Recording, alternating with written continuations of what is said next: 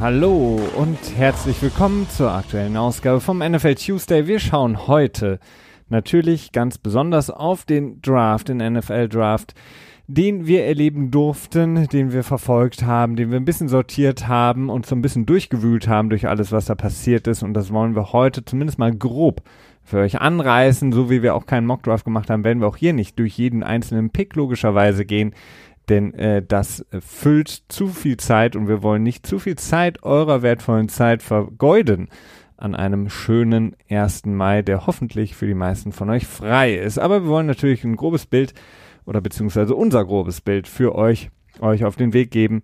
Und das mache ich natürlich wie immer mit dir, Christian. Hi, Christian. Hallo, Felix. Ja, ich sehe es ähnlich. Also mit dem Draft ist es... Ich habe echt so ein bisschen das Gefühl, das ist schwer alles zu begreifen, weil der Draft wird auch wieder so mega aufgebauscht von der NFL und man hat natürlich auch viele Erwartungen und ich kann mich auch noch erinnern, als ich angefangen bin mit der NFL und Patriots-Fan war, da habe ich auch so mega drauf hingehypt und gehofft, dass sie den und den Spieler draften und teilweise habe ich es immer noch mit den Patriots, speziell jetzt, dass sie keinen Tight End gedraftet haben, ist natürlich irgendwie ziemlich weird, aber dann mit Wide Receiver.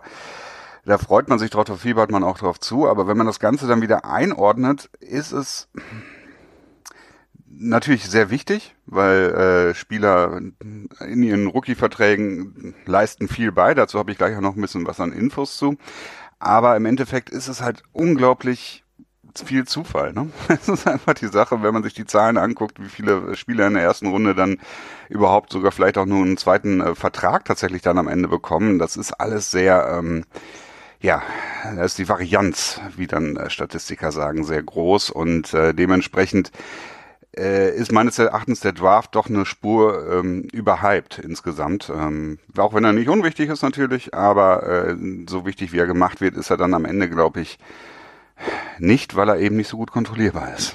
Ja, vor allen Dingen, ich meine, jedes Jahr haben wir erneut wieder Rekordzahlen, auch dieses Mal wieder in Tennessee mit den Rekordzahlen. In Nashville war es ja der Draft, dass wir da die Bilder, die wir gesehen haben auf den Straßen, die Hunderttausende von Leuten, die dann auf der Straße standen, wie bei so einer Parade, hingefiebert haben, dann die Reaktion bei den einzelnen Draft-Picks, das ist immer so ein bisschen sehr skurril in meinen Augen.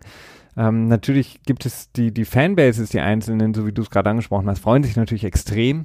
Sie hoffen vor allen Dingen bei den Teams, die weniger Erfolg hatten, die dann natürlich früh picken, auf großartige Spieler. Sie hoffen auf den Franchise-Quarterback, auf den Spieler vielleicht, der das Franchise so ein bisschen rumreißen kann.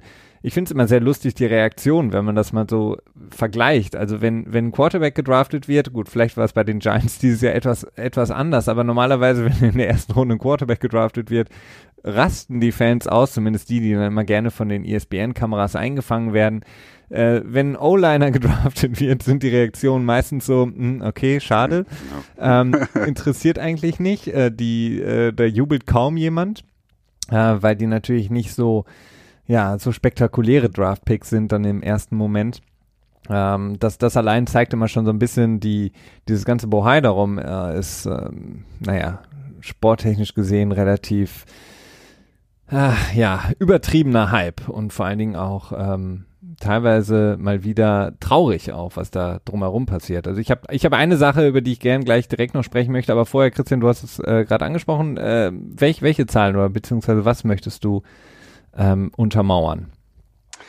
Ich fange einfach jetzt mal damit an und zwar, das ist wieder Analytics gegen wie die Teams agieren und die Leute, die sich mit den Zahlen beschäftigen, gibt es ja verschiedene Sorten. Es gibt einmal die Leute von Pro Football Focus, wo man das Ganze sehr kritisch sehen kann, aber auch sehr gut sehen kann, weil die bewerten jeden einzelnen Snap eines jeden Spielers, aber die Frage ist, wer bewertet es zum einen? Ist das wirklich ein Scout oder ist das jetzt irgendwie nur einer, der sich beworben hat und gesagt hat, ich bin NFL-Fan, seitdem ich, seit 2 Jahren oder seit 10 Jahren oder was auch immer? So, das ist natürlich die eine Frage und die andere Frage dabei ist dann natürlich auch, okay, wenn du jeden einzelnen Snap bewertest von außen, du weißt ja gar nicht, was seine Aufgabe war. Ne? War es jetzt wirklich seine Aufgabe, die Person zu blocken, wo er den Block verpasst hat zum Beispiel? Oder war es seine Aufgabe, was ganz anderes zu tun? Das kann die Person, die das bewertet, ja nicht sehen.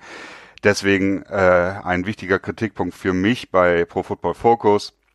Andere Leute wie Jason Fitzgerald von Over the Cap oder FGB Chase heißt er bei Twitter, ich weiß den richtigen Namen nicht, der Typ hinter Pro Football Reference. Der hat keinen anderen Namen, der heißt so. Okay, der heißt so. Die haben einen sehr interessanten Aspekt aufgebaut bzw. recherchiert, und zwar haben sie sind sie zu einem relativ ähnlichen Ergebnis gekommen, und zwar haben sie den Wert des Spielers oder den Wert von Rookie Selections, also Draft Selections, in den vergangenen Jahren genommen und das quasi umgerechnet in einen Dollarwert versus Starting. Also im Prinzip, wie häufig startet ein Drittrunden-Pick, wie viel und wie viel Wert spart er dem Team damit dann quasi in Salary Cap Dollars ein. Und dabei ist halt rausgekommen, dass in den letzten Jahren unglaublich viele Starting Snaps an Rookies gegangen sind, beziehungsweise an Spieler, die in ihrem Rookie-Deal sind. Also nicht Rookies selber, sondern Spieler, die halt in den ersten 4 beziehungsweise 5 Jahren sind, je nachdem, ob sie ein First-Round-Pick waren und unter der Option gespielt haben. Und dabei haben sie halt rausgefunden, das war jetzt in dem Moment FGB Chase, dass mittlerweile fast 50% aller Snaps an Spieler gehen, die in ihrem Rookie-Vertrag drin sind, sprich sehr, sehr billig sind, weil das ja alles geslottet ist. Das haben wir auch für euch ja alle schon aufbereitet in unseren Spezialfolgen. Es ist sehr interessant, dass dieser Shift dahin gegangen ist, weil das in den 2000ern deutlich weniger noch war. Das lag natürlich hauptsächlich daran, dass die Rookies auch einfach deutlich teurer waren, und im Laufe der Zeit hat sich einfach festgestellt, dass halt viel auf Veteranen verzichtet wurde und man eher gesagt hat, okay, wir versuchen das billig zu ersetzen, auch wenn wir vielleicht ein bisschen Qualitätsverlust haben oder unser Scheme anpassen müssen oder sonst wie. Aber das führte dann schlussendlich auch dazu, dass sie Draft-Day-Trades anders bewertet haben. Und bei allen, zumindest bei fast allen Trades, die passiert sind, kam heraus, dass das Team, das heruntergetradet hat, der Sieger war. Es gibt ja dieses alte Chart, das Jimmy Johnson Chart. Mhm. Das ist, glaube ich, seit den 90er Jahren so, dass das die Standardtabelle ist für den Wert eines jeden Picks, eines jeden Draft-Picks. Und danach war das häufig relativ ähnlich. Da wurde halt wenig weder gewonnen noch verloren quasi, wenn die Teams untereinander Picks getauscht haben. Aber sowohl nach FGB Chases Chart und auch nach dem Chart von Over the Cap bzw. Jason haben die Teams, die runtergetradet haben, sehr stark gewonnen, weil eben ja der Fokus halt anders lag. Ob sich das am Ende bewahrheitet, ob Teams das vielleicht dann nochmal ein bisschen anders sehen, ist, naja, man kann es sicherlich angreifen, das ist natürlich, nirgendwo bei diesen Dingen liegt immer die richtige Wahrheit, aber runtertraden ist, ja, meines Erachtens immer gut, denn auch dieses Jahr hatten wir es ja wieder, dass im Prinzip gesagt wurde, es gibt 15 Spieler mit einem First-Round-Grade. Das ist jetzt nicht besonders viel, eher ein bisschen wenig, aber auch nicht total wenig. Das hat man ja auch irgendwie jedes Jahr wieder, dass es nicht 32 Spieler gibt mit einem First-Round-Grade. Wo man natürlich auch fragen kann, okay, ist das so sinnvoll, wenn man dann das First-Round-Grade nur so hoch vergibt quasi? Viele Spieler in der Mitte des Draftes, die gut sein sollten oder sein sollen. Und ja, dann ist runtertraden, tja, ganz gut. Ja, vor allen Dingen nicht nur natürlich Salary Cap mäßig auf der einen Seite, sondern einfach auch die Masse an Picks, die du haben kannst, beziehungsweise die Teams, die runter traden, in der Regel ja auch dann insgesamt mehr Picks zur Verfügung haben. Das heißt, sie haben einen größeren Pool, wenn sie den gemäß der CBA-Vorgaben quasi alle unter Vertrag nehmen können, beziehungsweise all die Spieler in ihr 90-Mann Kader packen können, dann haben sie einfach eine viel, viel größere Auswahl in der Zeit, in der sie quasi die Spieler in-house evaluieren können, nochmal zu gucken, wer passt wirklich richtig gut. Mhm.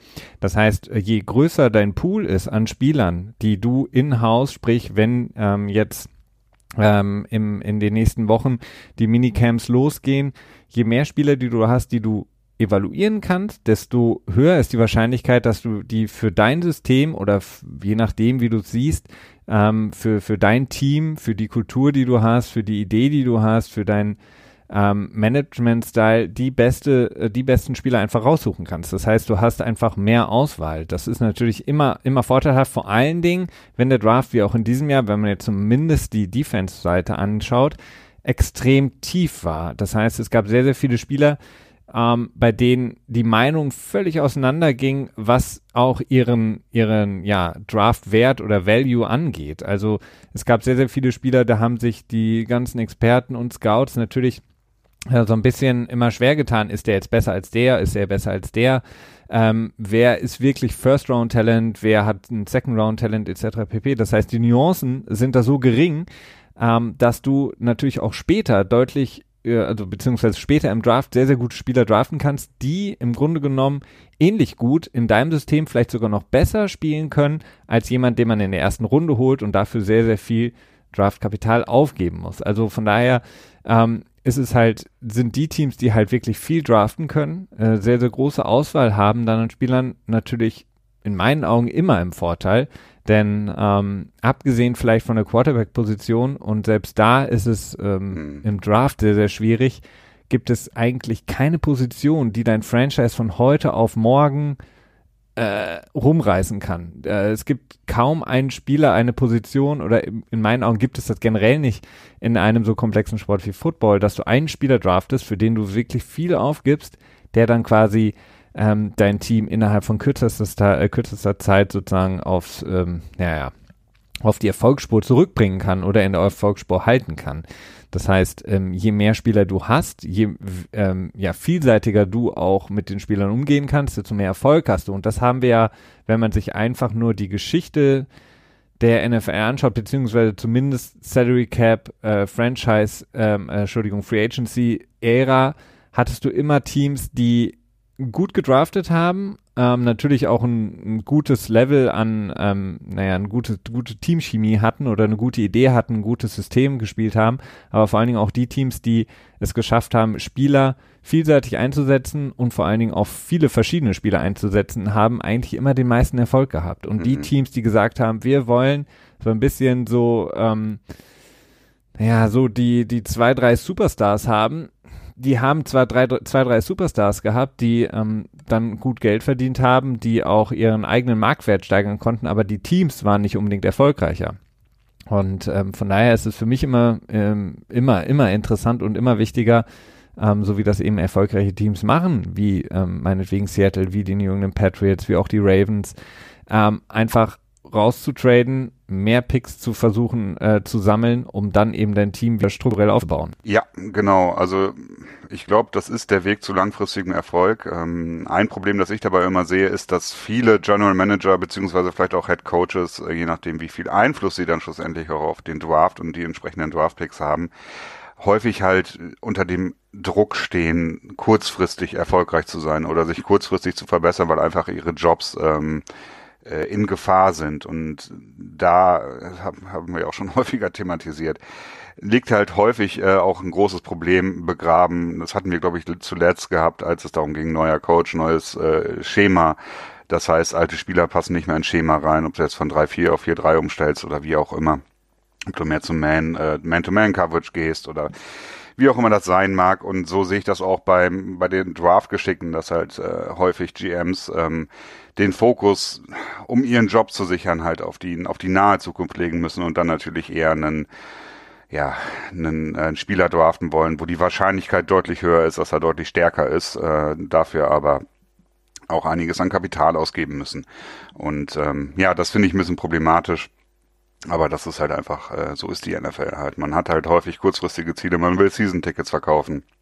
Die Ownership ist unzufrieden oder ungeduldig und möchte jetzt schnell mal Erfolg haben, hat keine Lust mehr irgendwie sich auf den Bootpartys, auf denen sie sich irgendwie täglich begeben oder wie auch immer, auslachen zu lassen von den anderen Besitzern oder so. Wer weiß, gibt viele Faktoren, die es natürlich dann auch schwierig machen, vielleicht geschickt zu draften. Was nicht heißt, dass jeder General Manager wirklich gut ist in dem, was er tut, würde ich jetzt mal so behaupten. Gucken wir uns doch vielleicht mal ein paar Entscheidungen an, Christian. Sprechen wir über den Draft 2019. Die Story im Vorfeld, im Grunde genommen die große Story war natürlich, was machen die Arizona Cardinals an 1, holen sie Kyler Murray, bleiben sie bei Rosen, vieles verdichtete sich immer mehr hin zu Kyler Murray. Das ist dann auch passiert. Kyler Murray wurde gedraftet mit dem ersten Pick des 2019er Drafts von den Arizona Cardinals, die dann später Josh Rosen doch noch traden konnten, mit Sicherheit einiges eingebüßt haben, dass sie nicht vorher schon diese Entscheidung getroffen haben, sondern quasi während des Drafts, um ihn dann nach Miami zu schiffen. Wie siehst du das? Also den Pick von Kyler Murray beziehungsweise dann den Draft von Josh Rosen zu den Miami Dolphins? Erstmal muss ich vorher noch sagen, wir können froh sein, dass nicht nur der Tod und die Steuer sicher ist, sondern auch, dass Roger Goodell ausgebuht wird, sobald er die Bühne betritt. Da kann er machen, was er will. Da kann er Kinder mit auf die Bühne nehmen, die Krebs überlebt haben oder ehemalige Hall of Famer aus der Stadt, in der er sich gerade befindet. Er geht auf die Bühne und er wird ausgebuht. Und das ist so sicher wie der Tod und die Steuer. Ach so, ja. Aber ja, was Kyler Murray angeht, es ist weird. Also es hat sich alles bewahrheitet, was im Vorfeld komisch wirkte. Kliff Kingsbury, die Lobeshymnen, die er auf ihn gesungen hat, waren offensichtlich aus tiefstem Herzen kamen sie. Es war mit Sicherheit auch Bedingung, dass er Kyler Murray draften darf, wenn er den Job annimmt bei den Arizona Cardinals. Das wird er sicherlich auch schon zu Beginn so kommuniziert haben, dass das sein Plan sein wird. Was ist deutlich fragwürdiger macht, warum die Arizona Cardinals nicht im Vorfeld versucht haben, Josh Rosen zu traden. Man hat jetzt auch im Nachhinein gehört, dass sie auch gar nicht großartig in Diskussionen mit Teams getreten sind im Vorfeld des Draftes. Das kann natürlich zum einen damit zusammenhängen, dass es eine Order gab von der NFL, dass der erste Pick quasi im Vorfeld nicht geleakt werden sollte, um die Spannung groß zu halten, um die Zuschauer zu aber halten meinst oder zu abzuziehen. In dem Moment wirklich ein Faktor sein kann? Das ist schwierig zu sagen, weil für die NFL insgesamt ist es gut, für die Arizona Cardinals natürlich nicht. Ja. Es ist die Frage, ob die Cardinals sich daran halten, ob quasi mit Sanktionen gedroht wurde, quasi, ob die NFL-Ownership sich darauf verständigt hat, die Picks mehr geheim zu halten im Vorfeld des Draftes. Es ist möglich, ich finde das schwierig einzuschätzen. Ich glaube, dass da die Sache wurde einfach insgesamt gemissmanaged. Also Steve Keim, der General Manager der Arizona Cardinals, hat so einige Fehltritte sich geleistet in den letzten Jahren, beziehungsweise schlechte Ergebnisse produziert, im letzten Jahr hochgetradet für Josh Rosen. Wurde gelobt, über den grünen Klee gelobt im Prinzip von allen Draft-Analysten im Nachhinein. Josh Rosen, der als sehr, sehr, sehr kluger junger Mann gilt, auch wenn er dafür teilweise kritisiert wird, weil er ein Millennial ist und quasi gechallenged werden muss, damit er Interesse hat, was ihm als Nachteil angelegt wird. Jetzt ist auch noch rausgekommen, dass er sich, Gott bewahre, für die Umwelt interessiert und quasi Klimawandel interessiert ist, und das ist natürlich etwas nach dem Motto Shut up and dribble, macht dann Sport, aber sagt sonst nichts weiter, natürlich sehr, sehr schwierig, aber schlussendlich haben sie einen schwachen Second-Round-Pick bekommen von den Miami Dolphins, die sich am Ende auch noch sehr gut angestellt haben in ihrem Trade. Pennies on the dollar, wie es so schön heißt, also haben eigentlich quasi so gut wie nichts wiederbekommen, haben glaube ich 11 Millionen an Signing-Bonus rausgeballert für Josh Rosen im letzten Jahr, also das heißt, sie nehmen auch noch eine Menge Deadcap mit, natürlich den 10 Overall Pick, den sie für ihn ausgegeben haben, und bekommen halt so gut wie nichts dafür wieder. Es ist eine Katastrophe. Dann haben sie auch noch eine Menge Geld für Sam Bradford ausgegeben im letzten Jahr. Also alles sehr schlecht im letzten Jahr gewesen, aber hier muss man auch sich entscheiden, wie man das bewertet. Bewertet man die Zukunft oder bewertet man, was schlecht in der Vergangenheit gemacht wurde? Weil es ist ja durchaus möglich, dass Kyler Murray jetzt total einschlägt, dass er mit Andy Isabella und Christian und den anderen beiden Wide Receivers, die die Cardinals gedraftet haben, eine unheimlich starke Offense an den Start bringen wird mit Kliff Kingsbury, der mit seiner Airweight Offense aus dem College in die NFL steigen will. Hat jetzt auch schon angedeutet, dass er einige 5 Wide Receiver Sets an den Start bringen möchte. Wie bewertet man das am Ende der Saison? Hat man dann alles gut gemacht? Oder sagt man, ja gut, okay, es hat am Ende alles funktioniert, aber man hat auch verdammt viel dafür aufgegeben.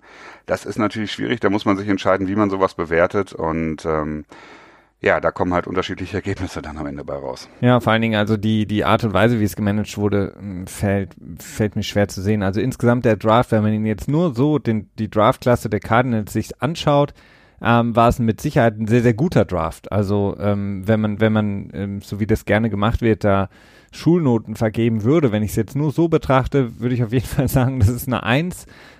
Sie draften einen jungen Quarterback, den besten Quarterback, ein großes Talent. Es ist mir relativ egal, wie groß er ist und wie schwer er ist. Ich glaube, das ist auch nicht ganz so wichtig in meinen Augen. Dann holen sie mit Andy Isabella einen sehr, sehr, sehr interessanten Wide Receiver, den ich sehr, sehr mochte im Vorfeld. Der viel zu den Patriots immer gedingst wurde, ne? Ja. Dann, du hattest es angesprochen, Johnson haben sie noch geholt, dann Butler war, glaube ich, noch davor sogar Wide Receiver in der 4. Runde. Ja. Das sieht natürlich erstmal sehr, sehr schön aus für Kliff Kingsbury. Das Problem ist halt einfach nur das, was du angesprochen hast, die Art und Weise, wie man das mit Rosen gemacht hat, vor allen Dingen wie unglaubwürdig das Ganze auch war und wie unglaubwürdig auch sich die Arizona Cardinals da gegeben haben, indem sie Josh Rosen im Grunde genommen bis zuletzt wahrscheinlich nie eine definitive Antwort gegeben haben. Nee, haben sie auch nicht. Nach außen hin immer gesagt haben, er ist unser Mann für jetzt, also für den Moment, was so viel wie nichts heißt. Und dann ist man in der Situation, dass man Kyler Murray first overall draftet. Dann hat man das Problem, okay, was machen wir jetzt mit Rosen? Problem ist, in der ersten Runde, kommen wir gleich auch noch kurz zu, draften zwei andere Quarterback-Needy-Teams ihre Quarterbacks und man hat im Grunde genommen sozusagen die Verhandlungsposition ist extrem weggeschmolzen und man hatte dann im Grunde genommen nur noch Miami und Miami wahrscheinlich auch in der Lage gewesen zu sagen, wir können das machen, wir müssen jetzt aber nicht unbedingt. Also wir sind froh natürlich, wenn wir Josh Rosen bekommen können, aber es ist jetzt nicht so, dass wir sonst austrocknen. Also wir brauchen es nicht, also ganz, ganz, ganz dringend. Und so hat sich der Trade dann ja auch so ein bisschen, sieht er so aus, als hätte Miami gesagt so, ja, also mehr bekommt ihr jetzt nicht von uns. Und Arizona hätte halt im Vorfeld so viel mehr dafür bekommen können. Und ob das gut war oder schlecht war, keine Ahnung, das ist halt so die Sache, das sehen wir vielleicht in 2 bis 3 Jahren. Bis dahin werden es wahrscheinlich 390.000 Artikel geben, die wahrscheinlich immer parallel Josh Rosens Entwicklung in Miami und dann die von Kyler Murray in Arizona betrachten. Und das ist natürlich, ja, ich finde auch für beide Quarterbacks sehr, sehr schwierig. Also klar, Kyler Murray ist jetzt der First Overall. Toll und hat natürlich jetzt eine große Verantwortung in Arizona. Josh Rosen ist so ein bisschen, kann es vielleicht ein bisschen locker angehen, aber kommt jetzt nach Miami, so ein bisschen so als der Verlierer. Das ist so ein bisschen für beide Quarterbacks nicht unbedingt eine gute Situation und Arizona, ich weiß nicht, also insgesamt der Draft gut, aber die Frage ist, hätte man nicht auch mit Rosen weitergehen können, was ja meine Meinung war vorher schon, dass Josh Rosen eigentlich ein sehr, sehr guter Quarterback ist, mit dem man auch die Offense, die Kingsbury laufen oder fliegen lassen will, sehr, sehr gut hat spielen lassen können. Also ich bin gespannt. Kyler Murray, du bist ja jemand, der sagt, diese Mobile Quarterbacks sind zu verletzungsanfällig, das Risiko ist zu groß, quasi die Last eines Franchise Quarterbacks auf die Schultern von so einem Spieler zu legen. Wenn Kyler Murray, sagen wir mal Kyler Murray in Woche 3 oder 4 droppt er aus der Pocket raus, versucht quasi das ein oder andere Yard noch zu erreichen und wird dann von einem Linebacker, Safety, weiß ich nicht, getackelt, verletzt sich schwerwiegender, dann ist die Saison von heute auf morgen halt auch weg. Gut, das könnte bei Rosen auch sein, aber ich finde halt eher, die Möglichkeit besteht mehr bei Murray. Und von daher, ich weiß es nicht. Also vielleicht werden wir es in 2, 3 Jahren sehen. Ich mochte es auch nicht sehr gerne, den Trade, beziehungsweise im Grunde genommen den Pick vorher. Ich bin der Meinung, dass wenn ein Quarterback, dass die Mobilität des Quarterbacks, die darf nicht essentiell sein für den Skill des Quarterbacks insgesamt. Sprich, es kann für mich ein kleines Extra sein. Ne? Also es ist schön, wenn ein Quarterback sowas kann und das ist durchaus gut, aber er muss trotzdem ein Pocket-Passer sein, der quasi auch ohne die Mobilität, ohne die Scramble-Fähigkeiten, ohne die Lauffähigkeiten auch in der Lage ist, eine Offense zu leiten. Denn meines Erachtens ist es so gut wie unmöglich, eine Karriere von über 10 Jahren als Quarterback hinzulegen, als Franchise-Quarterback, und dabei nicht Verletzungen zu erleiden, die deine Mobilität einschränken. Das ist eine Sache, die nicht unmöglich ist, aber die statistisch meines Erachtens sehr unwahrscheinlich ist, und wir haben es auch immer wieder und wieder gesehen. Gut, Russell Wilson ist der große Ausreißer in dem Moment, aber wir haben es bei RG3 gesehen, wir haben es auch in Teilen bei Kaepernick gesehen, die nach ihren Verletzungen ihre Mobilität zu einem großen Teil eingebüßt haben, und bei denen hat das Spiel dann insgesamt sehr stark darunter gelitten, sodass sie halt nicht mehr der Franchise-Quarterback waren. Ja, beziehungsweise, ich meine, Kyler Murray bringt natürlich auch noch mehr mit als nur die Mobilität. Die Fähigkeit, seine Wurffähigkeit ist natürlich sticht natürlich extrem heraus. Er hat im Grunde genommen ähnlich wie Russell Wilson einfach die Möglichkeit, diese Off-Balance-Würfe, also im Grunde genommen das, warum eben auch die A's ihn für ihn sozusagen ihm ja Geld gegeben hatten, ihn unbedingt in die Major League Baseball holen wollten. Also diese Fähigkeiten, ähnlich wie auch bei dem Patrick Mahomes, die bringt Kyler Murray mit, und das ist natürlich extrem attraktiv für ein Team. Nur das Problem ist, das sind eben Sachen, die kann man bewerten, die kann man im Vorfeld auch analysieren. Wie ist seine Mobilität, wie sind seine Wurfmechanismen, wie gut kann er aus welcher Position herauswerfen, wie lange kann er so einen Player am Leben halten, all das kannst du messen. Das Problem, was du eben nicht messen kannst, was du nicht sehen kannst, ist, wie geht der A mit dem Druck um in der NFL, der einfach nochmal exorbitant höher ist als im College, und vor allen Dingen, wie schnell ist er in der Lage, Dinge zu sehen, zu lesen und zu verstehen, die in der NFL passieren. Also die ganzen Pre-Snap-Reads auch wirklich umzusetzen.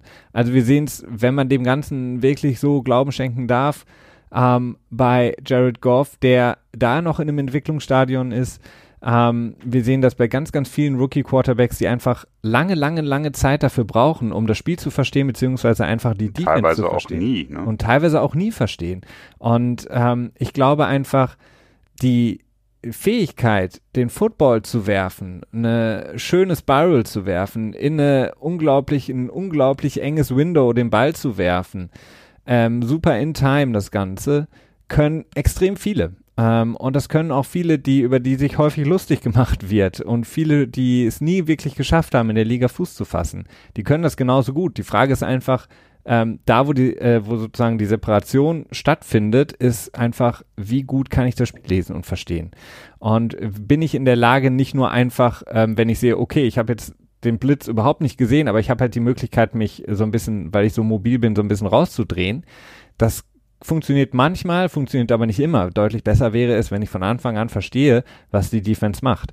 Klar geht das nicht im ersten Jahr, auch vielleicht nicht im zweiten, aber das muss irgendwann da sein. Und deswegen, das ist halt so schwer zu evaluieren, mit diesem Druck umgehen zu können, beziehungsweise das zu verstehen.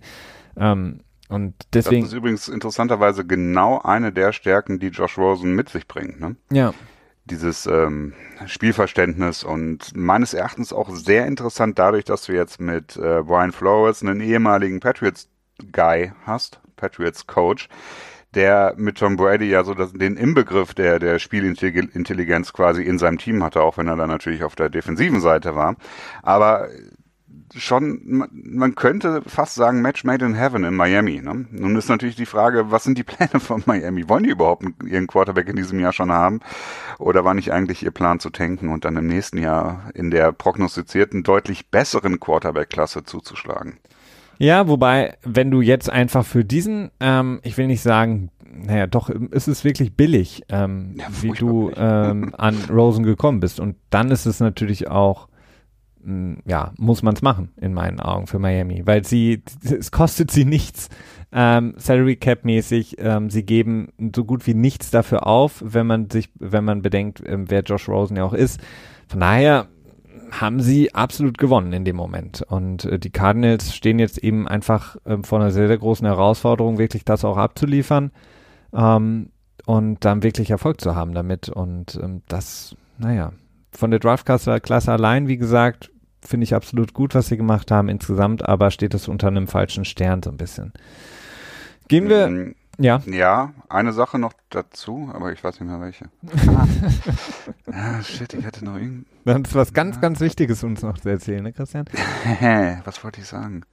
Ne, ich weiß es nicht mehr. Eine Sache problematisch mit Rosen ist natürlich, es gibt ja immer so ein Jahr, sagt man immer gerne, so eine Eingewöhnungszeit, wenn du in eine neue Offense reinkommt. Und die hat er jetzt halt auch in Miami, ne? Also sprich, für Rosen persönlich ist es natürlich auch alles andere als optimal gelaufen. Denn er muss sich wieder jetzt auf eine neue Offense einstellen und bekommt halt unter Umständen nicht dieses zweite Jahr als, oder das erste Jahr als Mulligan quasi, wo man sagt, okay, das war sein erstes Jahr, schieben wir mal beiseite, so ungefähr, ne? Also den Bonus hat er jetzt nicht mehr in der neuen Offense. Ja, das stimmt. Das ist richtig. Er hat natürlich den Vorteil, dass es noch recht früh ist in der Saison, dass der Trade jetzt zumindest noch zum Draft passiert ist. Das heißt, er kann in das komplette Vorbereitungsphase der Miami Dolphins mit einsteigen und ich glaube, er ist auch in der Lage, das relativ schnell zu übernehmen. Ich glaube, Fitzpatrick ist ein sehr, sehr guter zweiter oder vielleicht auch erstmal erster Quarterback in Miami. Mal schauen, wie sich das entwickelt und definiert dann. Ob man die Magie verfliegt, ne? Der ihm, glaube ich, sehr, sehr gut helfen kann. Denn wenn wir eins wissen, dann Fitzpatrick ist sehr, sehr clever. Stanford. Und eben. Nee. Stanford oder Harvard. Harvard, genau. Also bestimmt in der Lage, ihm da recht schnell unter die Arme zu greifen. Eine Sache, die an der zweiten Position passiert ist, die mich in erster Linie aufgrund der Tatsache nervt, dass es Nick Bosa ist. San Francisco 49ers, die Nick Bosa dann genommen haben, was, wenn man vom Talent rein betrachtet geht, absolut nachvollziehbar ist. Viele haben ihn auch als den Nummer 1 eigentlich gesehen, hätten die Cardinals eben nicht Murray genommen. Problematisch bei Nick Bosa ist für mich einfach nur, dass er wieder das symbolisiert, wofür die NFL einfach steht. Nick Bosa ist in meinen Augen ein unglaublich unsympathischer, ich will es jetzt nicht weiter ausführen, er hat in der Vergangenheit mehrfach bewiesen, dass er ein, klassischer weißer Nationalist ist, der über seine sozialen Medienkanäle, vor allen Dingen über Twitter, weißen Nationalisten in Amerika folgt, die Sachen teilt und liked und retweetet von diesen Menschen, sehr, sehr häufig sich gegen, beziehungsweise sehr häufig negativ geäußert hat in Bezug auf gleichgeschlechtliche Paare, sehr, sehr homophobe Sprüche von sich gegeben hat, rassistische Sprüche von sich gegeben hat, nicht zuletzt auch Colin Kaepernick als Clown bezeichnet hat, der sehr, sehr viel dafür getan hat, dass man ihn nicht mögen sollte, in meinen Augen. Also er ist der klassische weiße Nationalist und wahrscheinlich auch Rassist und homophobe Rassist, der, und das ist so ein bisschen so für mich mal wieder die Geschichte des Drafts, dessen Agent, als sie dann mehr und mehr gemerkt haben im Vorfeld des Drafts, dass er zu San Francisco genommen werden, beziehungsweise von San Francisco gedraftet werden könnte, hat sein Agent quasi die Tweets und Posts von Nick Bosa gelöscht, weil man eben gedacht hat, San Francisco, Kalifornien, kommen wir vielleicht nicht so gut damit an. Nicht aber, weil Nick Bosa nicht dazu stehen würde, sondern er steht weiterhin dazu, zu dem, was er gesagt hat und was er gemacht hat. Seine, Bekundungen jetzt, nachdem er gedraftet wurde und vorgestellt wurde bei den 49ers, sind relative Worthülsen, die er benutzt hat. Dann auch noch natürlich der Tweet von Donald Trump, der ihm auch noch gratuliert hat, dass er gedraftet wurde und dann auch mit den Worten geendet hat, Make America Great Again. Für mich mal wieder der klassische Fall, ein Team in der NFL ist so wie die Motte vom Licht angezogen von dem Können und dem Potenzial, dem sportlichen Potenzial eines Spielers, dass alles andere völlig egal ist. Und das sehen wir bei Gewalttaten, häuslicher Gewalt etc. pp., darüber haben wir viel gesprochen, aber eben auch bei diesen Sachen, wenn ein Rassist, ein homophober Rassist auf dem Draftboard steht und man dran ist, wirft man alles andere über den Haufen und nimmt diesen Spieler. Ja, sehe ich ziemlich ähnlich. Es ist Talent gleich Toleranz für Gewalt und Rassismus und Homophobie, was ja auch gewisse Formen der Gewalt sind. Und das ist, ich meine, wir haben es ja fast jede Folge hier zum Thema und das ist, Ja, es wird sich nur dann ändern, wenn die öffentliche Meinung einfach so sehr shiftet, dass die NFL sich nicht mehr leisten kann. Ja, aber ich meine, man muss es halt einfach für alle, die es vielleicht nicht gesehen haben, viele der Sachen kann man auch noch im Internet finden von Nick Bosa.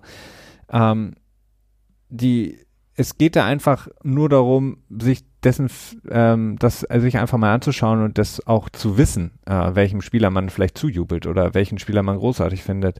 Ich glaube einfach, dass es sehr, sehr wichtig wäre. Da geht es nicht um irgendwelche vielleicht infantilen, ich habe mal aus Versehen auf den Like-Button oder Retweet-Button geklickt, sondern das ist ein ganz offensichtliches Schema bei ihm. Ich glaube, man muss abstrahieren zwischen das ist jetzt halt irgendwie halt nur ein Sportler, der halt Sport macht, mein Gott, weil das ist es eben nicht. Ich glaube, kaum jemand, zumindest von den Leuten, die uns hier hören, hoffe ich, denke ich aber auch, würden mit so einem Menschen gerne Kontakt haben. Deswegen sollte man auch bedenken, wenn eben so ein Spieler im Grunde genommen nur immer darüber berichtet wird, wie er eben sportlich drauf ist und was er sportlich bringt, sollte man das zumindest im Hinterkopf haben. Und für die Liga und vor allen Dingen für die Teams ist es mal wieder ein klares Zeichen.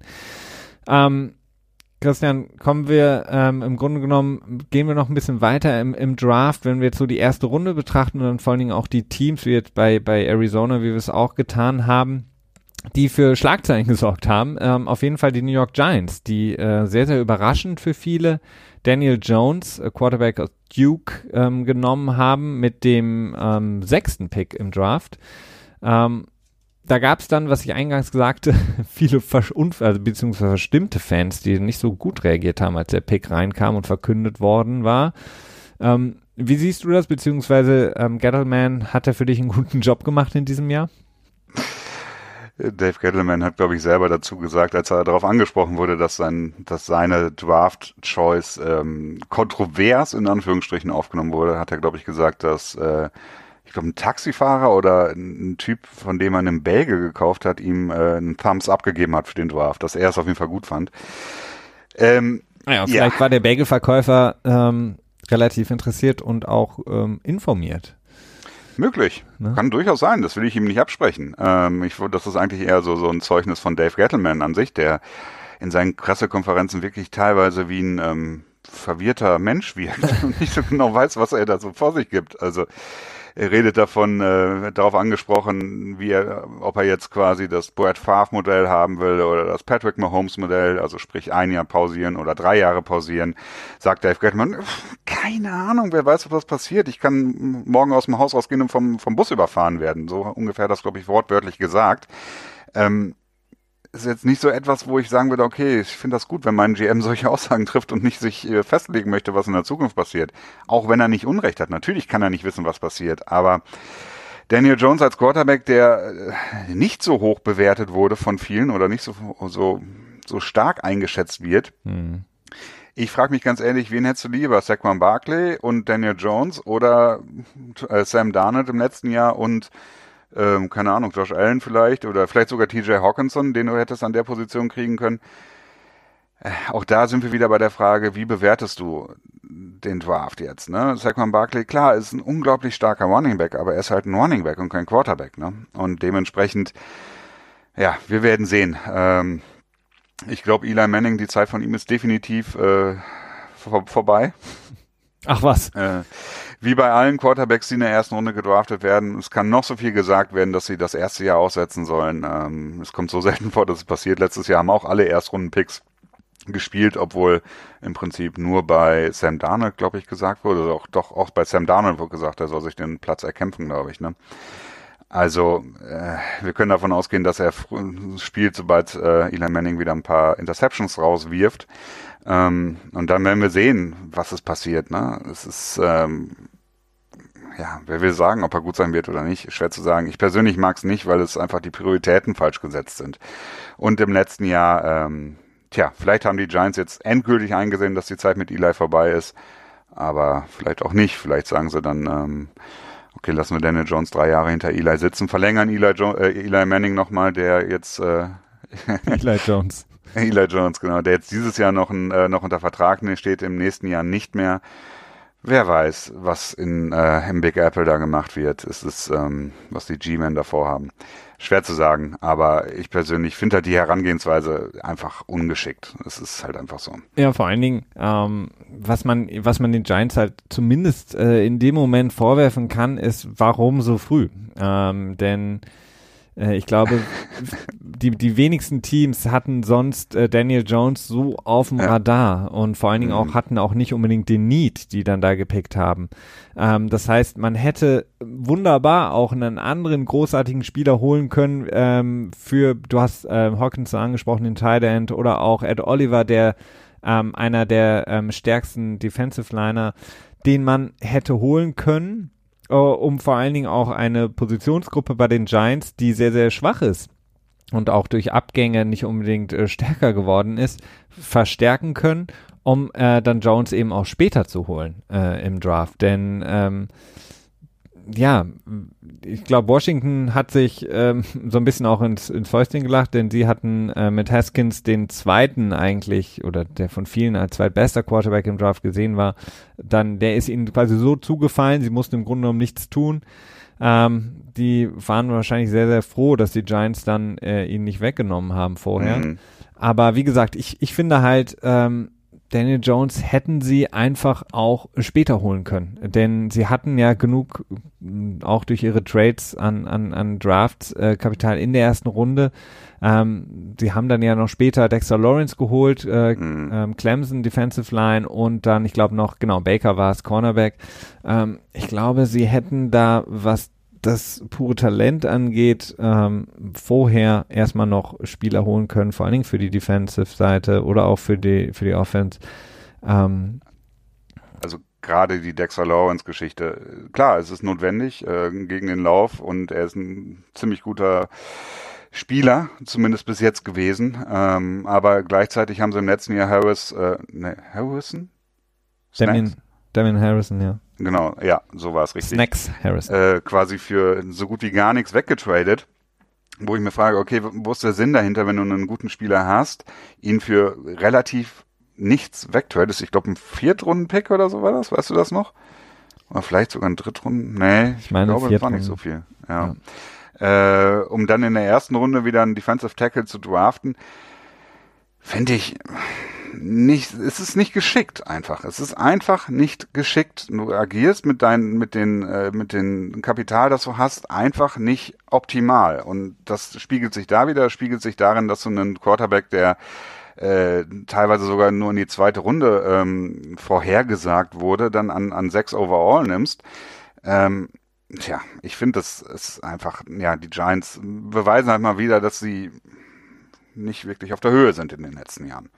Ja, beziehungsweise die beiden anderen Picks in der ersten Runde kann man sagen, waren solide bis gut. Also vor allen Dingen Baker, ja, der Corner ist, glaube ich, ein sehr, sehr guter Pick gewesen, aber du hast das, glaube ich, recht. Auch. Das gefällt mir auch. Aber das Problem ist einfach, du hättest an Defensive Tackle keinen Need gehabt, wenn du Harrison nicht weggetradet hättest für einen Appel und ein Ei, ne?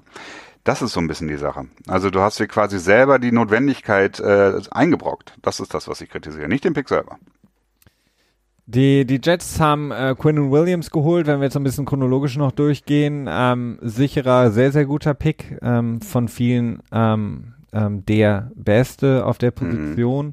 Von daher alles richtig gemacht. Die Raiders, die ja mit viel Fragezeichen so ein bisschen, was machen sie, in den Draft gegangen sind mit ihren vielen Picks durch die Trades. Was machen sie? Ersetzen sie 1:1? Vor allen Dingen, wie ersetzen sie es? Sie haben im Grunde um 1:1 ersetzt, mit Clelin Ferrell, der so ein bisschen eine Überraschung war, für viele auf der Position in dem Moment.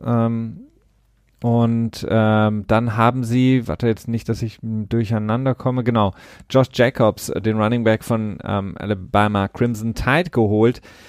Das hat mich ein bisschen überrascht, so früh den Running Back zu holen, dadurch, dass ja, wir haben es angesprochen, Marshawn Lynch die Schuhe über die Laterne geworfen hat, und dann nochmal Jonathan Abraham, Safety, Mississippi State, zu Ende der ersten Runde, das heißt im Grunde genommen so ein bisschen versucht, das zu ersetzen, was man verloren hat mit Marshawn Lynch, mit Khalil Mack, und dann eben auf der Safety-Position, die im Grunde genommen kaum existent ist bei den Oakland Raiders. Aber so wirklich der Splash war es nicht. Also es kann sein, dass es solide war. Auch da können wir in 2-3 Jahren nochmal gucken.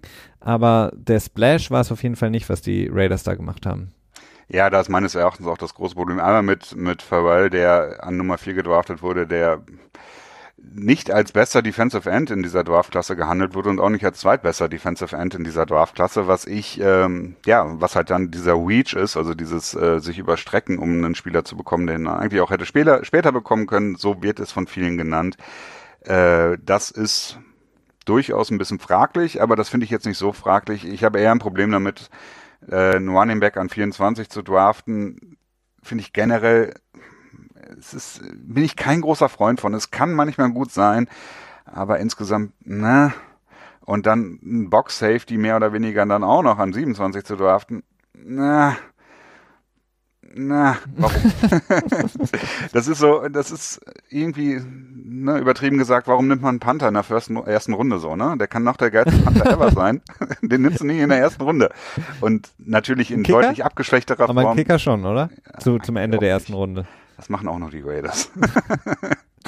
Ja, aber ich meine, übrigens in den Ruhestand gegangen. Janikowski ist in den Ruhestand gegangen, ja, genau. Können wir da eben so entspannt reinsliden. Ich glaube, der hat sich immer noch nicht erholt von seinem Muskelfaserriss, den er sich bei den Seattle Seahawks da zu Ende der Saison zugezogen hatte. Ich meine, Ferrell, ich finde ihn eigentlich nicht schlecht, den sie an 4 geholt haben. 4 ist wahrscheinlich zu viel, weil, wie gesagt, danach waren eben noch Leute wie Allen oder auch Ed Oliver zu haben, beziehungsweise sie waren vorher schon zu haben. Ich glaube, er ist stark, es fehlt so ein bisschen so die Konstanz, die man sich eigentlich auch mit so einem Top-5 Pick erhofft. Also die Möglichkeiten sind da für Ferrell. Ich glaube einfach, er hat nicht die Konstanz, die die anderen haben. Also das ist so ein bisschen... Es ist schwierig. Also ich finde es jetzt nicht super schlimm. Wie gesagt, ich finde auch eher den Running Back in der ersten Runde etwas fragwürdig, aber gut. Das ist so ein bisschen so ein, ich weiß nicht, inwieweit Mike Mayock und Gruden da auf einer Wellenlänge fahren. Das ist jetzt nicht so. Ich glaube nicht, dass Mike Mayock da viel zu melden hat. Ich meine, das ist die Gruden-Show. Ja, also wenn es die Gruden-Show ist, dann wird es natürlich sehr passen, weil das sieht so ein bisschen nach Draft 1985 aus, ne? Also Running Back in der ersten Runde, ja. Ich weiß ist auch nicht. Gut möglich, dass er der beste Running Back in diesem Draft ist. Das will ich auch gar nicht ausschließen. Ne? Ja, also es hat bei Alabama super gespielt. Also mit Sicherheit sehr, sehr guter Running Back. Aber du hast es richtig angesprochen. Die Running Backs, die wir gesehen haben, vor allen Dingen auch da sind die Nuancen so gering, dass du auch in der 2., 3. Runde Running Backs draften kannst und wir könnten jetzt 5 direkt aufzählen, die in den letzten 10 Jahren gedraftet wurden, relativ spät im Draft und sehr, sehr viel Erfolg hatten. Und im Grunde genommen, wenn man dann so einen Redraft machen würde, was ja immer häufig gern durch die Medien kursiert, man sie vielleicht in der ersten Runde nehmen würde, aufgrund der Tatsache, dass sie so erfolgreich waren in ihren ersten Jahren. Das heißt, die Nuancen bei Running Backs sind noch so viel, viel geringer als bei den Quarterbacks. Und du kannst, glaube ich, mit einem späteren oder Mitrunden-Draft-Pick auf der Running Back-Position sehr, sehr viel richtig machen. Von daher ist es da definitiv zu viel. Und ich hätte dann eher gedacht, dass sie dann raustraden, die Raiders, um noch ein bisschen mehr Kapital in der 2., 3. Runde. Nummer 4 wollten sie ja raus. Das wurde ja berichtet, aber es kam kein Anruf. Wäre sicherlich nicht verkehrt gewesen insofern. Vielleicht hat das Telefon auch nicht funktioniert. Vielleicht haben die nur die Landline angegeben. Keine den Vorwahl von Oakland. Oder so. Wir wissen ja, dass in Oakland alles etwas bisschen brüchiger da ist bei den Raiders und ja auch die X-Ray-Maschine nicht ganz so gut funktioniert, deswegen Verletzungen häufig nicht diagnostiziert werden können in der Halbzeit. Gehen wir so ein bisschen weiter, Christian. Die Detroit Lions mit einem sehr, sehr guten Pick mit T.J. Hockenson, Tight End, den viele nicht nur als den besten Tight End, sondern so ein bisschen als, sollen wir es wieder so nennen, Baby Gronk bezeichnet haben, das, was Travis Kelce eben halt, war. Der halt blocken und fangen kann. Ne? Genau. Das ist halt was Gronk schlussendlich auch so besonders gemacht hat, dass er beides auf einem so großen Level, so hohem Level konnte. Ja, von daher ein sehr, sehr guter Pick der Detroit Lions. Ja, definitiv. ist halt so die Frage, man kann natürlich kritisieren, Tight Ends so hoch zu draften. Ist das klug, ist es nicht klug? Und sie haben jetzt auch gerade Jesse James in diesem Jahr unter Vertrag genommen, wo man sich fragen kann, so okay, so nun kann man aber auch sagen, dass sie vielleicht nicht davon ausgehen konnten, dass sie Hockenson bekommen können an der Position, denn die beiden etwas Ausreißer-Picks mit Ferrell und halt eben auch mit Daniel Jones, mit dem man vielleicht nicht unbedingt gerechnet hat, haben dann Hockenson und natürlich auch Josh Allen jeweils einen Slot runtergedrückt, deswegen ja, also für Detroit sicherlich ich vermute, ein sehr, sehr guter Pick, mit dem sie sehr zufrieden sein werden. Ja, vor allen Dingen einfach auch wichtig, weil sie einfach in den letzten Jahren kein Blocking-Tight End gehabt haben. Der wirklich Blocking-Tight End, aber auch eine Gefahr war für die Defense. Eric Ebron hat ja nicht funktioniert, das Ganze. Und dann hatten sie immer so ein paar Casts-Off, die es auch nicht wirklich geschafft haben, die entweder blocken konnten oder Passempfänger waren, aber nicht wirklich diese Hybridrolle, wie eben Gronk sie über viele Jahre verkörpert hat. Und wenn man Gronk, so wie ich das gerade eben angesprochen hatte, in einem Redraft nochmal anschauen würde, würde er wahrscheinlich mindestens so hoch gedraftet werden, wenn nicht sogar First Overall. Wer war denn 2010 First Overall? War das Cam? Nee, es war Bradford, oder? Bradford meine ich, oder? Ja. Ja, der wäre bestimmt nicht mehr fast gedraftet worden.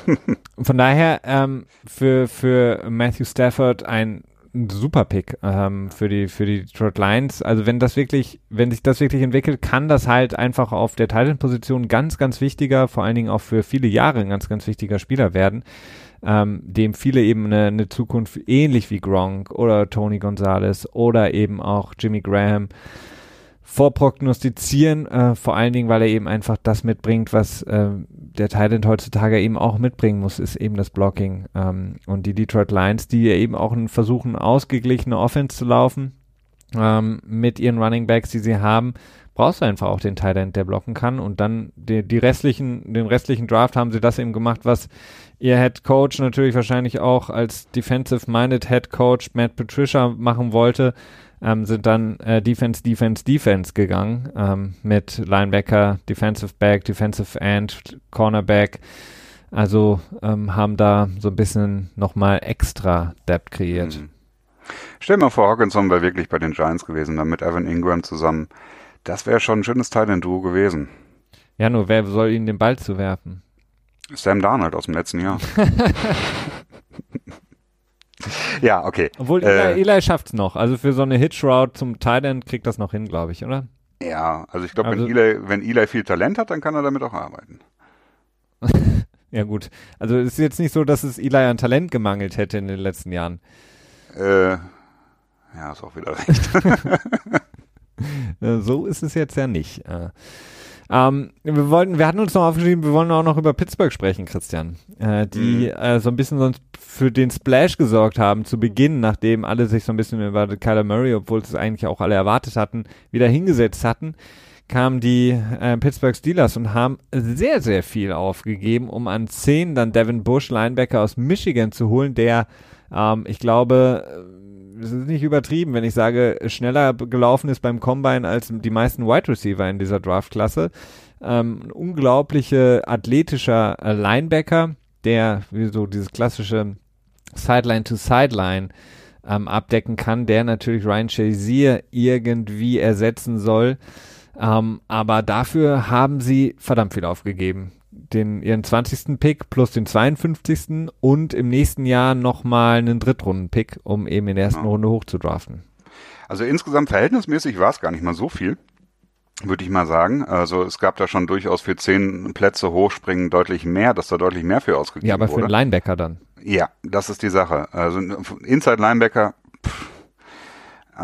dafür so viel auszugeben. Es ist natürlich ganz offensichtlich der Ryan Shazier-Ersatz. Christian, was ist für dich unwichtiger, der Inside-Linebacker oder der Running Back? Der Inside-Linebacker, weil der Inside-Linebacker sich mit dem Running Back beschäftigt. Ich weiß es nicht. Also es sind 2 Positionen. Vielleicht bin ich da auch ein bisschen zu abwertend, also bin ich mit Sicherheit. Vielleicht ist das auch nicht so ganz meine wirkliche Meinung dazu, aber nur verhältnismäßig Platz 10 Inside Linebacker. Ich bin da kein Freund von. Also es ist musst du ja auch nicht. Ist ja alles okay. Gibt wichtigere Positionen, wo ich den Fokus drauf legen würde. Und dafür dann auch noch so weit hoch zu traden, ja, Ich weiß nicht, hättest du das ausgegeben für Wayne Kuechly? Nee, heißt nicht Wayne, ne? Für wen? Luke Kuechly. Ja. Also Kuechly ist für mich, hätten sie den Super Bowl gewonnen, wäre er absolut der MVP gewesen. Der hat die Carolina Panthers, und das tut er, seitdem er und hoffentlich nicht mehr Konkast ist, trägt er das Team und er trägt die Defense. Also Kuechly ist für mich ein Ausnahme-Middle-Linebacker, den du nur alle 10, 15, 20 Jahre mal siehst in der Liga, der es wirklich schafft, der absolute Anker zu sein. Also wenn man bedenkt, dass im Grunde genommen alles um ihn herum so ein bisschen weggebrochen ist in den letzten Jahren und Kuechly wirklich der Spieler war, der die Defense am Leben gehalten hat. Also ohne ihn wären sie im Grunde genommen, ich weiß nicht, hätten sie noch schlechter ausgesehen. Also der kann einiges kaschieren. Er ist im Grunde genommen derjenige, der den Lauf, er ist ein bisschen übertrieben gesprochen, alleine verteidigt, der Tight Ends verteidigen kann, der kann Slot-Receiver verteidigen, der ist immer in Ballnähe, der holt den Fumble, der holt die Interception. Also Kuechly ist für mich so ein Generational Talent auf der Position und für mich auch besser als die großen Namen wie Patrick Willis oder hier Dingsbums da von Baltimore, über den ich so ungern spreche. Ray Lewis. Ja. Heute habe ich es auch mit dem Vornamen, ey. Da ist Kuechly für mich nochmal eine Stufe besser und also so vielseitig einsetzbar. Also wenn es einen Redraft gäbe, würde in meinen Augen Kuechly müsste an Nummer 1 gehen in jedem Draft. Also das ist für mich das, was Gronk auf der anderen Seite war. Also wenn der raus ist, hast du einen unglaublichen Leistungsabfall. Und zwar von der kompletten Unit, also von der kompletten D-Line, Defensive Unit. Also ich sag jetzt nochmal zwei Dinge dazu. Also zum einen glaube ich, dass wenn die Panthers den Super Bowl gewonnen hätten, hätte Coney Ealy den MVP bekommen. Das ist das eine. Ja, könnte sein, ja. Und das andere ist, ich glaube, ich sage jetzt nichts mehr dazu, sonst habe ich Sorge, dass ich deine persönlichen Gefühle verletze. Oh, meine?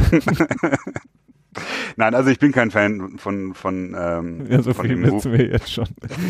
Und dabei belasse ich es jetzt mal vorsichtshalber. Okay, also du meinst jetzt von dem Move der Pittsburgh Steelers? Ja, genau. Okay. Was sie auf jeden Fall gut gemacht haben, war Wide Receiver Deontay Johnson, glaube ich. Da haben sie natürlich... Ja, wissen wir, das ist ja ein Pro Bowler, das wissen wir jetzt schon. So gut wie die Steelers Wide Receiver draften können. Da kann man große Hoffnung für ihn haben. Genau.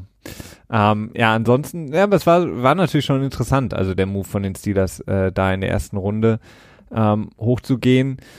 Aber naja, die Steelers für mich ein ganz, ganz großes Fragezeichen, auch nach diesem Draft jetzt noch, bin ich mir noch nicht ganz so sicher, auch zu viele Lücken, die einfach aufgerissen wurde in der letzten Zeit. Klar, Antonio Brown, Davion Bell. Die Frage ist auch, was ist mit Juju als Nummer 1 Receiver, ne? Das ist ja, das wird ja sehr spannend zu sehen sein, ob er sich als Number One Receiver, wenn er dann auch wirklich die beste Coverage quasi dann zu ihm rüber geschiftet wird, ob er sich dann auch so behaupten kann und so weiter produzieren kann, wie er es im Vorfeld getan hat. Ja. Conventional Wisdom würde man jetzt sagen, würde auf jeden Fall einen Abfall in der Production bedeuten, aber wir werden sehen, ob er das uns eines Besseren überzeugen kann. Was ich noch gut fand, in der 5. Runde, Zach Gantry, der Tight End, den sie geholt haben, auch aus Michigan, ein riesengroßer Tight End, also wirklich groß, 6'8, wie viel ist das, Christian? Was ist 6'8? Das ist über 2,5 Meter fünf oder so, 2,3 Meter, 2,3 Meter drei müsste es, glaube ich, sein. Also wirklich so ein Red Zone Target, und das, glaube ich, gepaart mit Vance McDonald, der im letzten Jahr wirklich gut gespielt hat für die Pittsburgh Steelers, wirklich so ein bisschen nochmal rauskam, nachdem sein Anfang so ein bisschen verhalten war. Glaube ich, das ist ein perfektes Talent-Duo, was sie da aufbauen können. Frage ist jetzt halt eben, bei den Steelers gibt es viele andere Baustellen, ob sie die irgendwie kaschieren können. Miami, Christian, hatten wir jetzt schon angesprochen mit Josh Rosen. Hast du sonst noch was zum Draft der Miami Dolphins? Wie hast du es gesehen? Ein solider Draft meines Erachtens. Also Christian Wilkins scheint ein Stil zu sein an der Position. Ich meine, die Rosen-Geschichte muss man mit reinziehen, finde ich, denn es ist im Prinzip vom Geld her, das sie ausgeben an ihn, vom Draftkapital, es passt eigentlich ziemlich genau zu einem Second-Round-Pick, das ist das Lustige dabei. Ein Second-Round-Pick würde ungefähr das Geld bekommen, was Rosen für die nächsten 3 Jahre bekommt, außer dass er noch ein Jahr länger unter Vertrag stehen würde, beziehungsweise die Option und so. Aber ja, Miami ist einfach spannend. Miami ist halt ein Projekt und mit Rosen haben sie meines Erachtens die Chancen deutlich erhöht, dass es ein erfolgreiches Projekt wird. Ja, ich sehe gerade noch, ist gerade bei mir reingekommen, Isaiah Crowell von den Oakland Raiders. Macht der Pick in der ersten Runde wieder Sinn, Christian, nachdem... Rosen kann in die Zukunft schauen. Ja, er kann wirklich in die Zukunft schauen, nachdem, wie gesagt, Marshawn Lynch in den Ruhestand gegangen ist und jetzt hat sich Crowell die Achillessehne gerissen und ist raus für dieses Jahr. Und dann kann man auch direkt vielleicht noch anführen, Spencer Ware ist bei den Indianapolis Colts unter Vertrag gekommen, die auch sehr, sehr ruhig waren, also auch keinen Running Back gedraftet haben und jetzt eben Spencer Ware, vormals von Kansas City, unter Vertrag genommen haben. Und dann können wir vielleicht noch einen Running Back ansprechen, kurz hier Jamal Charles, auch ehemals von Kansas City, großartige Karriere gehabt, retired. Ist jetzt nicht unbedingt so super spannend, weil er im Grunde genommen schon gefühlt seit 3 Jahren retired, aber um kurz ihm die Bühne zu geben hier bei uns.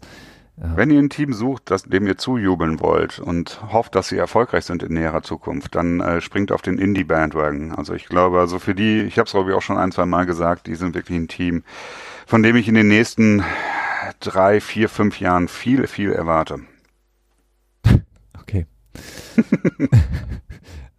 Jim Irsay hat gesagt, in den nächsten 3 Jahren will er 2-mal im Super Bowl gewinnen oder irgendwie sowas, ne? Ja, Jim Irsay. Jim Irsay halt, ne? Also wie gesagt, sie haben mal wieder relativ versucht, noch mehr Draftkapital anzusammeln, die Indianapolis Colts, und dann im Cornerback mit Rocker Sin geholt. Und dann glaube ich auch noch mal in der zweiten Runde hatten sie 3 Picks, ne? Genau, 3 Picks. Ja. Defensive End. Ja, einen noch aus dem letzten Jahr von den Jets und einen haben aus der ersten Runde rausgetradet und deswegen in der zweiten gelandet. Genau. Und vielleicht der Pick, der dieses Draft in meinen Augen so ein bisschen Paris Campbell ist, Wide Receiver Ohio State. Auch eine Position, die sie dringend brauchen. Klar, Devin Funchess ist da, Chester Rogers, der nicht schlecht gespielt hat letzte Saison. Eric Ebron, der natürlich so einen zweiten Frühling erlebt hat, aber in erster Linie neben T.Y. Hilton, so ein klassischer zweiter Receiver, der hat einfach gefehlt und von daher hoffentlich alles richtig gemacht. Ja. Und wo wir über die Colts sprechen, das ist auch interessant. Ich habe was ganz Spannendes gelesen und zwar Darius Leonard, ja einer meiner Lieblingsspieler auch in der NFL, der ja eigentlich hätte Rookie of the Year werden müssen. Der eine großartige Saison gespielt hat bei Indianapolis, der wurde im letzten Jahr, obwohl er ja relativ spät gedraftet wurde von den Colts, total zerrissen, dieser Pick. Also da haben sehr, sehr viele Analysten und Draft-Experts gesagt, okay, was ist das denn für ein Quatsch? Okay. Macht überhaupt keinen Sinn. Und das hat mich so ein bisschen darin bestätigt, dass dieser Draft und vor allen Dingen auch die Analyse der Picks halt einfach extrem schwierig und auch extrem subjektiv ausfällt. Infotainment ist das einfach in den meisten Fällen. Ja, denn auch jetzt nach einer Saison bei Indianapolis müsste man sagen, First-Round-Talent, Top 5, Top 10 auf jeden Fall, wenn man jetzt sieht, was die Pittsburgh Steelers gemacht haben. Von daher so viel... Was mir jetzt gerade dazu wieder einfällt, ist, wenn man sich die ganzen Draft-Grades, die Benotungen für die unterschiedlichen Draftklassen der einzelnen Teams durchguckt. Ich habe mir 1-2 Mal die Mühe gemacht, einfach nur immer mir die Noten anzuschauen und zu überlegen, ungefähr zu überschlagen, wie das die Mittelnote quasi wäre von den einzelnen Teams, wenn man alle zusammenrechnet und einen Durchschnitt errechnet. Und der kam bei meinen groben Überschlagungen immer so bei 2 Minus raus. Sprich, ich glaube, ich habe einige Drafts gesehen, wo es insgesamt nur 2 Vieren oder so gab. Und also im Prinzip, es ist, Ja, im Grunde genommen, man gibt dem Team halt dann immer eine 1- bis 2+, aber so einzelne Picks zieht man sich dann halt raus, um sie total zu zerreißen. Ja. So ähnlich war es bei Darius Leonard, was absoluter Quatsch ist. Für mich auf jeden Fall ein Team, was viel gewonnen hat, beziehungsweise was ich sehr spannend fand, waren die Denver Broncos, die in meinen Augen sehr, sehr viel richtig gemacht haben und gut auch gedraftet haben. Mit Noah Fant, Tight End. Bitte? Du siehst es anders? Wieso? Ja. Ich mag Fant überhaupt nicht. Ich hatte mich auch ein bisschen mit ihm beschäftigt, weil natürlich auch Need für die Patriots. Ich glaube, dass er echt ein schwieriger Charakter ist. Der hatte in seinen, beim College hat er irgendwie so viel rumgemault, dass er quasi nicht mehr ersetzt wurde von, war das noch nicht sogar Hockenson? Oder vertue ich mich da jetzt? Nee. Nee? Nee. Nee? Doch, Iowa, klar. Ja, doch, beide, sag ich doch. Ja. Dass er da ziemlich, sich nicht wirklich als team-friendly gezeigt hatte. Also ich bin nicht so überzeugt von ihm. Allerdings an 20 ist relativ die Position, ihn da zu holen, das ist, glaube ich, nicht verkehrt. Aber ich bin mir nicht so sicher, ob er so durchschlägt. Und vor allen Dingen wieder mal einen Quarterback in der zweiten Runde zu draften, das ist, ich weiß es nicht. Das ist das typische Denver-Ding, ne? Okay, wir gucken mal wieder, geben wenig aus für einen Quarterback, low risk, high reward. Aber wenn halt über Jahre lang der Reward immer komplett ausbleibt, dann versinkt man halt in der Bedeutungslosigkeit, ne? Ja, aber du hast halt jetzt eine andere Situation. Das ist halt das, weswegen ich das anders bewertet habe. Also mit Fan finde ich trotzdem einen guten Tight End gedraftet. Du hast Drew Lock, den Quarterback, nicht zu früh geholt, sondern nicht so wie die Giants überhastet, sondern du hast gesagt, okay, er wird wahrscheinlich zu uns fallen, wir müssen nicht zu früh sozusagen Draftkapital ausgeben, sondern nochmal rausgetradet, bisschen mehr angesammelt und ihn dann in der zweiten Runde geholt, und du hast halt jetzt einfach die Situation, dass du Joe Flacco hast und dann nicht den Need hast, ihn direkt reinzuschmeißen, weil das, was wir eingangs besprochen haben bei Kyler Murray, viele lachen über Paxton Lynch, aber Paxton Lynch ist in meinen Augen ein Quarterback, der die athletischen Fähigkeiten, die Fähigkeiten, den Ball zu werfen, genau da ist, wo viele von denen, die jetzt in der Liga Erfolg haben, sind, über die wirklich immer wieder hochgelobt werden.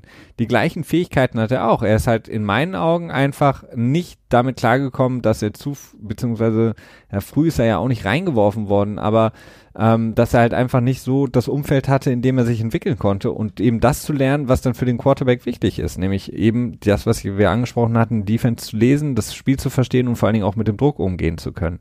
Und damals hatten sie halt einfach nicht die Situation, als sie ihn gedraftet haben, und jetzt haben sie eine gute Situation mit Joe Flacco, der noch locker 2 Jahre auf einem hohen Niveau für Denver spielen kann als Quarterback. Wir werden sehen, Christian.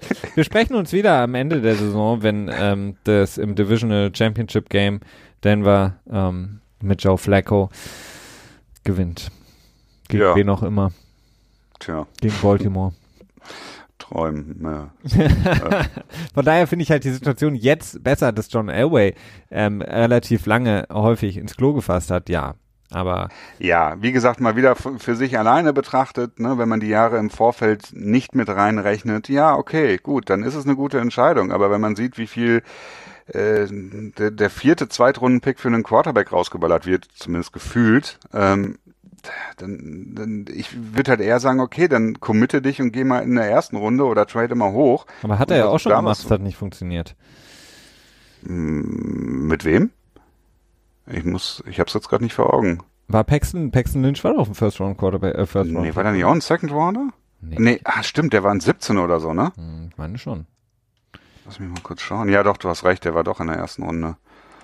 Naja, also das hat alles nicht funktioniert. Und ich glaube halt einfach, es hat halt nicht funktioniert, weil einfach das Umfeld in dem Moment nicht da war. Und wenn du das jetzt hast, kann das halt einfach wirklich funktionieren. Und von daher fand ich es eigentlich relativ gut, was sie da gemacht haben. Über eine Sache müssen wir noch sprechen, weil da schließt sich noch eine andere Nachricht dran an, Christian. Die Seattle Seahawks, die auch im Vorfeld durch den Frank Clark Deal natürlich nochmal extra First-Round-Pick bekommen hatten von den Kansas City Chiefs. Da haben sie wieder rausgetradet aus der ersten Runde, haben dann, das daran schließt so ein bisschen die Geschichte an, Metcalf geholt, den Wide Receiver, der für viel Gesprächsstoff im Vorfeld gesorgt hatte. Zeitgleich kam so ein bisschen die Story raus, dass Doug Baldwin vielleicht nicht mehr zurückkommen kann, beziehungsweise generell keinen aktiven Football mehr spielen kann aufgrund seiner Verletzung. Ja, das ist, also zum einen der Draft von den Seahawks hat mir auch sehr gut gefallen, weil sie sehr viel, Trader Joe-mäßig unterwegs waren, haben sehr viel getradet, sind mit 5 Picks in den Draft reingegangen und am Ende, ich glaube, mit 12 oder 13 rausgekommen. Das ist schon besonders. Die Metcalf-Geschichte, es ist schwierig, ihn einzuschätzen. Er hat halt Körper eines Hühnen, kann man wirklich nie anders sagen, aber halt einige Bedenken. Und zum einen ist das, was seine Fähigkeit, den Ball zu fangen, wird nicht zu Unrecht kritisiert. Und dann hat er, glaube ich, auch noch eine Nackenverletzung gehabt, die auch sehr problematisch sein kann. Aber irgendwo muss er ja gehen und er ist halt einfach hat halt einen Rahmen, einen Frame, wie man so schön sagt, der herausragend ist. Und da muss man mal gucken, wie das wird umsetzen können. Doug Baldwin sind natürlich große Schuhe, die zu füllen sind, wenn natürlich auch nicht 1:1 natürlich. Aber insgesamt ein Draft von den Seahawks, der mir sehr gut gefällt, weil sie wirklich sehr viel Wert geschaffen haben. Ja, also wie gesagt, mit ihrem ersten First-Round-Pick, den sie gehalten haben, haben sie L.J. Collier geholt. Defensive End, um so ein bisschen den direkten Weggang von Frank Clark zu kompensieren. Bei Metcalf, was mich halt immer so ein bisschen stört, ist, wenn eben Leute sagen, ja, das größte Problem bei ihm ist eben die Route Running Inability, also einfach, dass er nicht so das komplette Spektrum, die kompletten Laufwege, die du in der NFL brauchst, hat, um wirklich erfolgreich zu sein, dass er zu lange braucht aufgrund seiner Körpermasse und aufgrund seiner Muskelmasse auch, um eben diese Shiftiness zu haben. Ich weiß nicht, also Route Running kann man lernen, das kann man besser lernen als Speed und Shiftiness in meinen Augen. Und ansonsten ist er eigentlich ein guter Pick, vor allen Dingen, wenn man sich bedenkt, wer ihm die Bälle zuwirft. Wenn ich überlege, Russell Wilson, der so oft in der Lage ist, das Spiel am Laufen zu halten, der so häufig wirklich aus einer kaputten Situation noch irgendwie was rettet, und dann jemanden zu haben wie Metcalf, der einfach für den Ball kämpfen kann, der einfach mit seiner Athletik einfach auch perfekt dafür ist, für einen Quarterback, der eben Spielzüge häufig länger am Leben hält. Dafür finde ich ihn eigentlich sehr, sehr gut. Ne? Also, weil den Top-End-Speed hat er, und wenn ich mir dann so eine klassische Situation, wenn ich an Russell Wilson denke, denke ich an so eine Situation, in der er sich aus der Pocket rausdreht, den ersten Defensive End, der auf ihn zukommt, austanzt und dann irgendwie diesen... bisschen dirigiert oder einfach nur den Ball tief wirft. Ne? Genau, und dann so ein Rainbow irgendwo Richtung Endzone wirft, und da kann ich mir halt sehr gut vorstellen, dass jemand wie D.K. Metcalf den Ball... Klar, ist er prädestiniert, ja. Also ich habe halt wirklich Bedenken wegen der gesundheitlichen Situation. Ich glaube, er hätte nur eine volle Saison gespielt. Ne? Das ist halt, aber gut, das wird sich zeigen. Und dafür ist natürlich dann Ende der zweiten Runde, dritte Runde ist natürlich dann für solche Picks dann schlussendlich auch gemacht. Ne? Ja, ansonsten haben sie noch ein bisschen Defensive Tackle, noch einen Wide Receiver geholt. Bei Metcalf ist ja so ein bisschen auch die Sache, was viele immer im Vorfeld auch angesprochen haben, eben sein geringer Körperfettanteil. 1,7% oder so? Ja, der irgendwie schon an... ungesund ist, ne? Höchst ungesund und grenzwertig ist. Auch das ist ja jetzt kein Grund. Also auch das kann man ja relativ schnell und einfach korrigieren, glaube ich. Hast du das Video gesehen? Nee. Mit Pete Carroll, wo Metcalf quasi in dem Pre-Draft oberkörperfrei... Das habe ich auch nicht verstanden, was das sollte. Ach ja, das haben die aus Späßchen gemacht. Ich glaube, Seahawks Officials haben ihm gesagt, hey, hast du nicht Bock, mit oberkörperfrei da reinzugehen? Also das war nicht seine Idee. Also er hat das nicht gemacht, um anzugeben, sondern das war halt man wollte irgendwie ein lustiges Video daraus machen, und Pete Carroll hat dann ist dann auch oberkörperfrei gegangen. Insgesamt... Ja, das ist eine lustige Geschichte, ne? Man springt halt so ein bisschen auf den Zug auf, ne? Das Bild, das von ihm durch die sozialen Medien geflogen ist, förmlich, hat das aufgegriffen. Also ich fand es eigentlich ganz, ganz lustig. Kommen wir zum letzten Team, was wir auf jeden Fall noch ein bisschen näher besprechen wollten heute in unserer Draft-Rückblick. New England Patriots an letzter Position in der ersten Runde, 32, machen etwas, was Bill Belichick sonst eigentlich gar nicht macht. Sie draften einen Wide Receiver in der ersten Runde mit Nikhil Harry, Arizona State, einer der, wenn man jetzt Marquise Brown, den vorher die Baltimore Ravens gedraftet hatten in der ersten Runde, der zweitbeste oder höchst geratete Wide Receiver auf jeden Fall im Draft. Jemand, der nicht unbedingt wie Marquise Brown den Speed hat, nicht diese Shiftiness, aber sehr, sehr gute Hände, wie es so schön heißt, extrem athletisch ist, auch sehr, sehr viel Erfolg hat bei Arizona State als Punt-Returner. Auch ein bisschen größer ist, ne? Wirklich groß, athletisch, diese 50-50-Balls holt, so ein bisschen so ein Power-Forward, den du gerne den Ball einfach nur in die Nähe wirfst und er fängt ihn. Holen die Patriots, den vielleicht größten Need, den sie hatten, mit einem Wide Receiver ins Haus. Größter Need. Ja, ist auf jeden Fall, er kämpft auf jeden Fall mit Tight End drum, ne? Naja, größter Need auf jeden Fall, weil einfach die Position so schwach besetzt ist, weil Tight Ends haben sie mit Matt Lacoste ja noch jemanden geholt, sie hatten Austin Safarian Jenkins, also sie hatten sehr, sehr viele, sie haben jetzt Hollister weggetradet, wahrscheinlich weil sie Platz brauchten im Kader, aber ansonsten haben sie ja dann sonst noch Julian Edelman und Dorsett. Ja, aber Julian Edelman und Dorsett sind besser als Austin Safarian Jenkins und Lacoste. Also insofern würde ich schon sagen, kann man diskutieren, aber natürlich ist die Wide Receiver Position insgesamt natürlich deutlich wichtiger als die Tight End Position, weil einfach mehr Wide Receiver auch auf dem Feld stehen. So, insgesamt mag ich den Draft der Patriots auch wieder sehr gerne. Alles, was ich als wichtig empfunden hatte, eben abgesehen von Tight End, haben sie angesprochen und auch sinnvoll angesprochen. Vielleicht Defensive End ist so ein bisschen die Frage mit Winovich, der auch eigentlich von den meisten als besser bewertet wurde als ein Drittrunden-Pick. Insofern kann man da warten, was daraus passiert. Der Cornerback in der zweiten Runde, den Namen ist schwierig, ne? Jajuan einfach. Ja, Williams ist so ein bisschen fraglich, warum man jetzt in einem tiefen Defensive Backfield, das die Patriots haben, mit vielen jungen Spielern nochmal einen Cornerback reingeht. Das sieht so ein bisschen so aus, als wenn er wirklich der beste verbliebene Spieler vielleicht an der Position war, der deutlich besser war als die restlichen in der zweiten Runde, weswegen die Patriots ihn dort gedraftet haben, denn Cornerback war jetzt nicht unbedingt ein Need meines Erachtens. Insofern, ja, sie haben ein bisschen was für die Offensive Line und für die Guards getan. Joe Thuney wird im nächsten Jahr Free Agent. Vielleicht findet man mit dem Dänen Hjalte Froholt. Schwierig. Schon Ersatz für ihn im nächsten Jahr mit Thuney, wenn man ihn dann ziehen lassen will.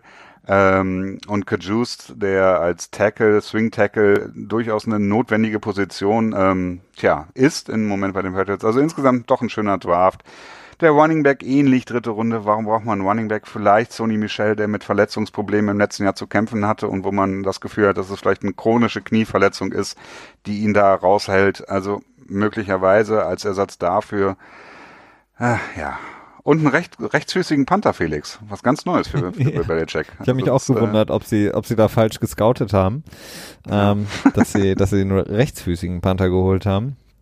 Aber Jake Bailey heißt er, glaube ich, nur aus Stanford. Ja, genau. Stanford, ja, dann ist ja alles gut. Wahrscheinlich deswegen dann einfach. Der hat wahrscheinlich in dem an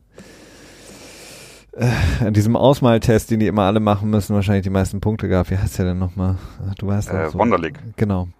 Hat einen 85-Yard-Punt gehabt mit relativ wenig Ballrollen. Also der hat ein starkes Bein. Ja, dann ist auch okay, wenn es ein rechtes ist. Dann noch Jared Stidham, da wird dann natürlich gerne wieder gesprochen, ist er der Brady-Successor, der in Runde 4 an 133 gedraftet wurde von den Patriots. Das ist alles eine Frage, die sich seit vielen, vielen Jahren, seit Cassell, den sie gedraftet hatten, der dann in 2009 für die Patriots auf dem Feld stand, nachdem Brady 2008 war das genau, das Kreuzband gerissen hatte.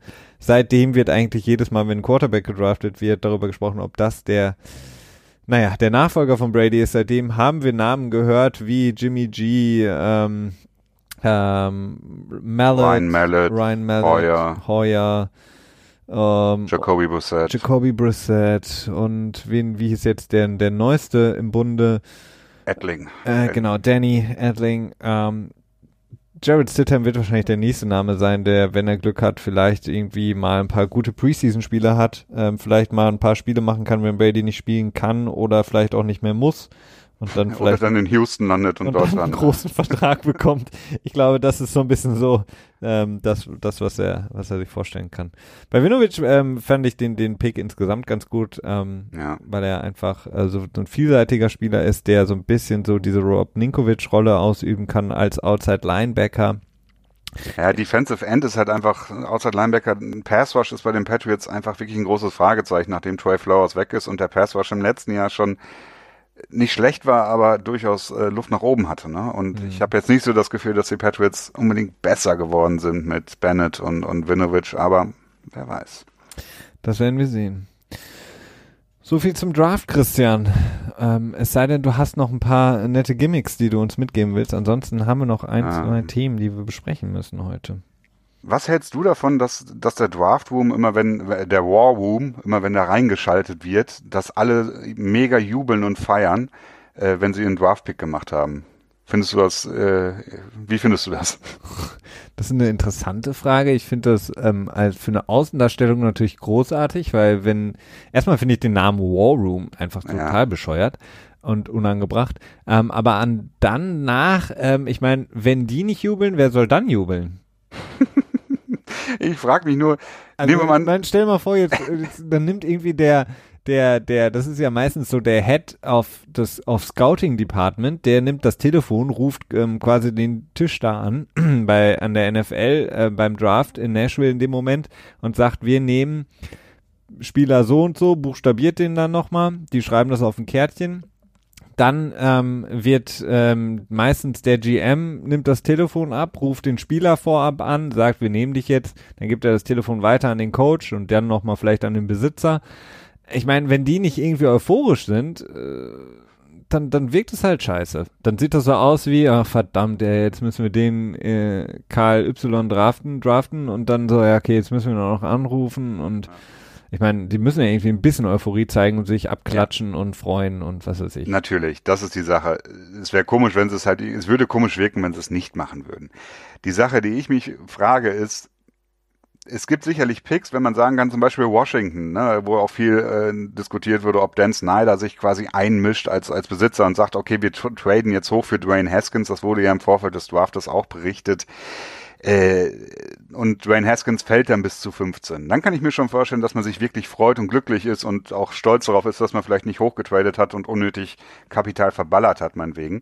Aber bei so vielen Picks, gerade am Anfang oder so, wo es relativ klar ist, zu wem du kommst, es ist jetzt nicht so, als ob man da unbedingt eine großartige Leistung gebracht hat, worüber man sich freuen muss. Nee. Das ist so die Sache, die ich nicht so ganz verstehe. Erklären würde ich es mir gleichzeitig aber wiederum damit, dass natürlich auch eine Menge Druck abfällt. Wenn du den ersten Pick hinter dich gebracht hast, das ist ja auch ein Scouting-Prozess, der 3-4 Monate für die Scouts natürlich ein ganzes Jahr in Anspruch nimmt. Außer bei Arizona. Außer vielleicht da. Aber dass dann auch eine gewisse Last abfällt und man sich dann darüber halt natürlich freut, wo ich es dann wieder verstehen kann. Aber insgesamt finde ich das immer sehr merkwürdig, wenn diese Jubelszenen kommen. Aber ich kann es erklären. Es ist natürlich klar, ich kann es verstehen, wenn du sagen wir in der zweiten, dritten Runde auf deinem Draftboard und du hast das Draftboard quasi nach sozusagen Stärken sortiert, also einfach die besten Spieler untereinander gepackt und nicht unbedingt jetzt nur deine Needs oder die Spieler, die du toll findest. Und dann bist du auf einmal in der zweiten oder dritten Runde dran und hast einen Spieler, der noch sozusagen verfügbar ist, und der ist bei dir ganz, ganz oben auf dem Board und du denkst dir so, wow, und du hast davor die ganze Zeit gezittert, okay, willst du jetzt hochtraden? Nein, wir lassen es lieber, und dann hast du wirklich die Möglichkeit, später im Draft einen Spieler zu holen, von dem du sagst, der hat ein Potenzial, der hätte eigentlich schon von einer Runde gepickt werden müssen und ich krieg ihn jetzt.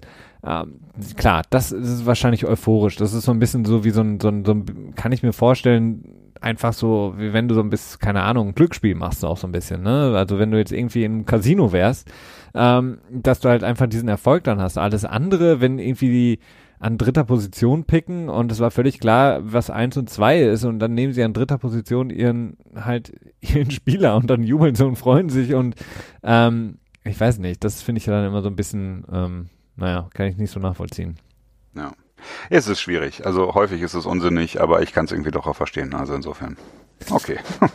Was wir nicht verstehen können, Christian, Kareem Hunt sage ich schon, der ist auch ein Problem, aber Tyreek Hill ist nur nichts passiert. Wir zählen im Grunde genommen die Tage, Stunden, Minuten, bis da was passiert. Was wir jetzt gehört haben, ist, dass er auf die berühmt-berüchtigte Commissioner-Exempt List kommt, auf der auch schon sein ehemaliger Teamkollege Kareem Hunt war.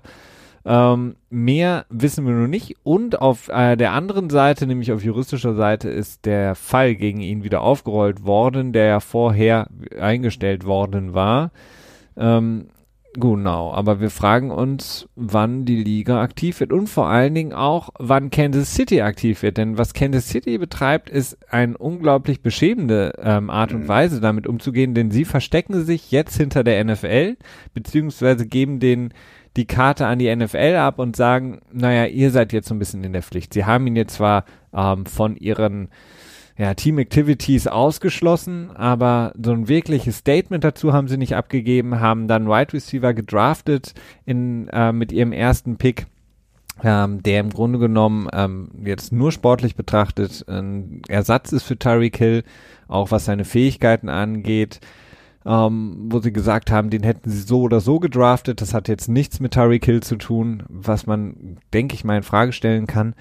Und ansonsten verstecken sie sich hinter der NFL, die wiederum eigentlich nichts tut. Ja, im Prinzip ist ja Roger Goodell und die Commissioner Exempt, genau dafür ist er ja da, damit Teams sich hinter ihm verstecken können. Dafür wurde ja die Position geschaffen und die Liste geschaffen nach der Ray Wise-Geschichte, die das quasi damals ausgelöst hat. Um das eben nochmal kurz zu erklären, es ist halt ein Audiotape rausgekommen, das hatten wir, glaube ich, noch nicht gehabt im Pod, ne? Das, ich weiß es gar nicht. In der Draftnacht ist das rausgekommen, in der ich glaube, insgesamt 13-minütiges Gespräch zwischen Crystal Espinal, der Freundin und Mutter von Tyreek Hills Kind, und Tyreek Hill eben aufgenommen wurde, und in dem Gespräch ein bisschen... Ja, es ist nicht so ganz so leicht zu verstehen, was jetzt wirklich alles darin passiert ist. Was aber klar ist, dass Tyreek Hill ziemlich explizit Crystal Espinal gedroht hat, dass gesagt wurde, also Crystal Espinal hat gesagt, dass der Sohn mehrfach gesagt hat, dass Tyreek Hill ihn in den Arm gebrochen hat, und dann quasi aufgrund, glaube ich, von Crystal Espinals Einwirken auf den Sohn, der Sohn dann gegenüber dem Jugendamt mehr oder weniger gesagt hat, dass es eben nicht der Vater war, und da so einiges rumgelaufen ist, und Tyreek Hill drohte ihr, dass sie auf jeden Fall Angst vor ihm haben sollte, also er drohte ihr wirklich. Das ist die Sache, die rausgekommen ist. Das Verfahren ist jetzt auch wieder eröffnet worden, und Kansas City macht einfach nichts, was tatsächlich einfach nur ein weiterer Fall in einer langen Liste von Untätigkeit der Ownership, beziehungsweise natürlich auch des Front Offices, aber das Front Office handelt natürlich nach dem Wünschen des Besitzers Clark Hunt. Es fing an in 2012, da hatten sie doch, ich weiß noch, wie der hieß, der erst seine Frau getötet hat und sich dann auf dem Parkplatz des Teams selber das Leben genommen hatte. Der Footballspieler. Ich komme gerade nicht auf den Namen. Nee, ich weiß, wie du meinst, ja. Ich hatte es irgendwo notiert. Belcher, mit Nachnamen auf jeden Fall. Damit fing es an, und dann gab es halt einige Geschichten, natürlich dann mit Kareem Hunt und jetzt mit Tyreek Hill und dann auch noch mit Frank Clark, den sie jetzt getradet haben und massiv viel Geld in die Hand gedrückt haben. Da haben wir ja letzte Woche drüber gesprochen, der auch einige Checkmarks hatte in Sachen Domestic Violence, die er erfüllt hatte. Es ist einfach wirklich beschämend, dass Kansas City auch jetzt wieder in diesem Fall so passiv agiert und einfach keine ethische, moralische Komponente da reinnimmt und einfach nur sagt, okay, das Talent ist riesig, den wollen wir nicht verlieren, solange wir es irgendwie vermeiden können. Ja, absolut. Vor allen Dingen ist es, das was mich halt an der ganzen Sache nervt, ist halt einfach die Art und Weise, wie Leute sich dann im Grunde genommen hinter dem Prozess jetzt verstecken, den ich gerade angesprochen habe von der NFL, die Kansas City im Grunde genommen Scheiß drauf gibt, was da passiert, im Grunde genommen nur auf den sportlichen Bereich schauen, im Grunde genommen keinerlei Vorbildfunktion erfüllen können, alles, was wichtig ist, ist der sportliche Erfolg. Und sie würden, und dafür lege ich meine Hand ins Feuer, jederzeit wieder einen Tyreek Hill draften, der mit den gleichen Vorzeichen in die Liga startet. Und was mich auch tierisch nervt, ist der Umgang mit dem Ganzen in den Medien und unter den Fans. Denn als die Sachen rauskamen, und wir beide, Christian, haben ja auch mehrfach so einen leichten Backlash bekommen für die Sachen, die wir über Ruben Foster gesagt haben, generell über die Thematiken, die wir immer wieder aufgebracht haben, die wir immer wieder besprochen haben, weil sie für uns eben ein essentieller Teil einfach der Liga sind und man kann sie nicht den Tod schweigen, nur weil man eben den Sport schön findet, wurden wir häufig auch so ein bisschen angegangen von Leuten über soziale Medien und im Endeffekt stimmt das alles und die Sache ist jetzt auch bei Tyreek Hill, niemand hätte sich jetzt mehr wirklich dafür interessiert, wäre dieses Tape nicht rausgekommen. Weil alle hätten gesagt, ja, kann man ja nicht nachweisen, man kann ja Leute nicht vorverurteilen. Wenn er nur seine Frau geschlagen hätte, wie beispielsweise bei Frank Clark, dann ist es sowieso nicht so schlimm. Selbst hier in den deutschen Medien oder bei den Leuten in Deutschland, die sich mit Football beschäftigen, hat das im Grunde genommen relativ wenig Platz. Jetzt, wo das Ganze bewiesen ist, dass es Gewalt gegen das Kind war, schreien alle auf. Und ich bin definitiv auch absolut dafür, beziehungsweise ich will das jetzt nicht irgendwie gegeneinander aufwiegen. Natürlich ist der Schutz von Kindern noch höher anzusiedeln, weil Kinder einfach den Schutz benötigen, weil sie sich einfach auch nicht wehren können. Und die Gesetzgebung, sei es in Deutschland oder Amerika, ist dahingehend natürlich noch viel strenger und das ist richtig so. Nichtsdestotrotz dürfen wir nicht Sportler anders bewerten, nur weil sie jetzt eben Gewalt gegenüber dem Kind geäußert haben oder beziehungsweise verübt haben. Im Grunde genommen hätte das genauso, das Gleiche hätte jetzt auch schon so passieren müssen, dafür, dass er seine Frau damals oder damalige Freundin im College in den Bauch geschlagen hat, als sie hochschwanger war. Da hat er im Grunde genommen auch schon das Leben des Kindes gefährdet, da sie hochschwanger war und sowas kann extrem gefährlich werden. Aber das ist dann immer so ein bisschen uninteressant oder man will es auch nicht sehen. Erst dann, wenn wirklich irgendwo ein Video auftaucht, ein Mitschnitt auftaucht, dann auf einmal springen alle auf den Zug auf und sagen, ja, der hat nichts in der Liga verloren. Wenn man das vorher sagt, ist man im Grunde genommen Vorverurteiler und blöd und nimmt das ja alles viel zu ernst und jeder hat eine zweite Chance verdient und dieser ganze Blabla. Und das geht mir einfach bei dieser Situation nur auf den Keks. Und zumindest auch in Amerika ist es so. Du hast bei den ganzen Leuten nie wirklich was gehört. Oder wenn man sich an Adrian Peterson erinnert, der sein Kind gezüchtigt hat, ausgepeitscht hat, weil es nicht so agiert hat, wie er wollte, hat das irgendjemand interessiert? Nein. Und das sind so Sachen, ich weiß es nicht, das stört mich halt einfach. Es wird einfach so immer mit zweierlei Maß gemessen und erst, wenn es wirklich unumgänglich ist und unumstößlich ist, der Vorwurf, dann hüpfen alle gerne drauf auf und sagen, ja, der darf nie wieder in der Liga spielen. Im Grunde genommen hätte er nie in die Liga gedurft. Und das nervt mich halt einfach an dieser Sache, weil zum 10. Mal, ich bin niemand für irgendwie strengere Gesetze oder irgendwas, Gott bewahre, ganz im Gegenteil. Aber die Liga, Sport ist etwas anderes als das normale juristische System oder Gerichtsbarkeit, whatever, in der wir uns bewegen. Da hat jeder eine zweite Chance verdient und hohe Gefängnisstrafen und so weiter und so fort sind etwas, wo ich absolut dagegen bin. Jeder hat eine zweite Chance verdient, nur leider im Sport ist das eben was anderes. Da geht es eben nicht um das Verbrechen an sich und die Bestrafung im juristischen Sinne, sondern es hat einen anderen, größeren Impact auf die Liga, auf den Sport, auf die Außendarstellung. Ja, du hast recht. Es ist egal, wo du hinschaust. Im Prinzip ist es so, dass es einfach weniger Menschen wirklich interessiert, weil es die meisten Menschen auch nicht wirklich selber betrifft, meines Erachtens. Du hast es in der NFL, wo halt Talent gleich Toleranz ist, ne? Also je talentierter ein Spieler ist, desto mehr kann er sich erlauben. und wird dann von einem neuen Team aufgegriffen, sag ich mal.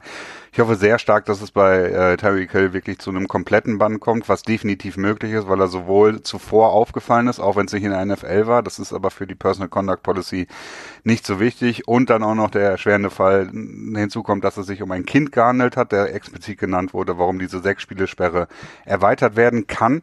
Also es ist durchaus möglich, dass die NFL dort so handelt. Aber das Problem ist einfach, dass es die meisten Menschen nicht wirklich interessiert. Also die hören deswegen auf, nicht den Sport zu schauen. Und das ist nun schlussendlich das, worum es der NFL geht, möglichst viele Zuschauer zu haben, möglichst viel Geld zu generieren. Denn es ist ein Unternehmen. Es ist wirklich ein Unternehmen. Und ganz offiziellen Unternehmen, im Gegensatz zu der FIFA oder zum IOC, die ja sogar sich hinter der allgemeinen, wie nennt sich das, der Vereins... Ja, Verein als Gemeinnützigkeit quasi verstecken, ne, die im Prinzip auch riesige Unternehmen sind, sich hinter der Gemeinnützigkeit verstecken. Schau dir das IOC an oder die FIFA, die bestechen, wo es geht und wo ganz offensichtlich eine Menge Schmuh betrieben wird und Sportler schlussendlich auch massiv ausgenutzt werden, beziehungsweise nicht adäquat bezahlt werden. Das wäre jetzt dann speziell der IOC-Fall. Es ist einfach traurig. Du siehst es in vielen Fällen, auch losgelöst vom Sport siehst du es. Ne? Das ist Fairtrade-Produkte werden dann ins Regal genommen, wenn die Leute dem das Ganze nachfragen, aber es wird nicht dafür geworben, dass die Leute dafür nachfragen. Das kommt jetzt langsam immer mehr, aber es ist sehr, sehr schön, aber ich hätte noch einen Vorschlag für die ganze Geschichte, wie man die Sache vielleicht ein bisschen besser gestalten könnte in der NFL. Und zwar, wenn man auch Teams anfängt zu sanktionieren, wenn die Spieler gewalttätig werden. Sprich, wenn ein Spieler mit Domestic Violence auffällt und dann für 4 Spiele gesperrt wird, soll das Team meinetwegen auch einen 4. Runden Draft-Pick verlieren oder ein bisschen Salary Cap verlieren. Dass die Teams dann auch anfangen, nicht mehr diese Low-Risk, High-Reward-Geschichten zu fahren, dass sie sagen, Tyreek Hill, der in der 4. Runde, glaube ich, gedraftet wurde, dass sie dann sagen so, den können wir uns doch nicht leisten, weil wenn der rausfliegt, dann werden wir noch sanktioniert und lassen das dann nicht. Ja, aber das Problem ist, du hast ja häufig die Spieler in der Liga, wenn auch solche Sachen passieren. Es gibt ja auch häufig Spieler, die vielleicht vorher nur nicht auffällig geworden sind und dann in der Liga passiert das. Und wenn die Teams sanktioniert werden, die Teams haben sehr viel Macht. Was ich als problematisch sehe, ist, dass sie dann noch mehr, so wie es bei Kareem Hunt und auch jetzt bei Tyreek Hill versucht haben, das Ganze zu verstecken, das Ganze zu kaschieren. Denn ihnen geht's dann ans Leder und sie möchten das natürlich dann noch weniger. Klar. Jetzt sieht's für sie scheiße aus und sie verlieren in ihren Augen oder generell einen sehr, sehr guten Spieler. Aber wenn sie auch noch Draftkapital verlieren würden oder sehr, sehr viel Geld, dann würden sie noch mehr wahrscheinlich dafür versuchen tun, zu verschleiern, dass alles irgendwie verschleiert und kaschiert wird. Also in meinen Augen ist es einfach so, und nochmal, ich bin gegen harte Bestrafung im Leben oder viel, weiß ich nicht, Gefängnis oder was immer. Ich halte es da sehr mit Foucault, der sagt, dass eine Sache ist, die nicht funktioniert und auch nicht richtig ist. Aber in der Liga, in einer Sportliga wie der NFL, einem Unternehmen, wie du es sagst, ist das was anderes. Und da geht es einfach nicht, dass ich diese Spiele überhaupt in die Liga lasse. Und wenn sie auffällig werden, sind sie raus. Und da muss es auch egal sein, welcher Spieler das ist. Da muss es auch völlig egal sein, wie, keine Ahnung, ob er schwarz ist oder nicht, weiß ist, keine Ahnung. Das muss scheißegal sein. Wenn er auffällt, muss er raus. Einfach aufgrund der Tatsache, dass man einen eigenen Verhaltenskodex hat, so wie jedes Unternehmen oder die meisten Unternehmen einen Verhaltenskodex hat. Und wenn ich dagegen verstoße, fliege ich raus. Was das für mich juristisch bedeutet, ist eine andere Frage und die ist auch völlig irrelevant in dem Moment. Sondern in dem Moment zählt einfach nur, ich bin raus. Und jemand wie Nick Bosa gehört für mich genauso wenig in die Liga wie jemand wie Kareem Hunt. Das sind so Sachen. Das ist deutlich schwieriger, ne? Weil da bist du dann wieder bei Freedom of Speech und so weiter. Und aber Freedom of Speech ist für mich, hört da auf, wo ich glaube. Aber in den USA General Consensus, und da hast du dann, also das, obwohl es ist vielleicht ähnlich, aber ja.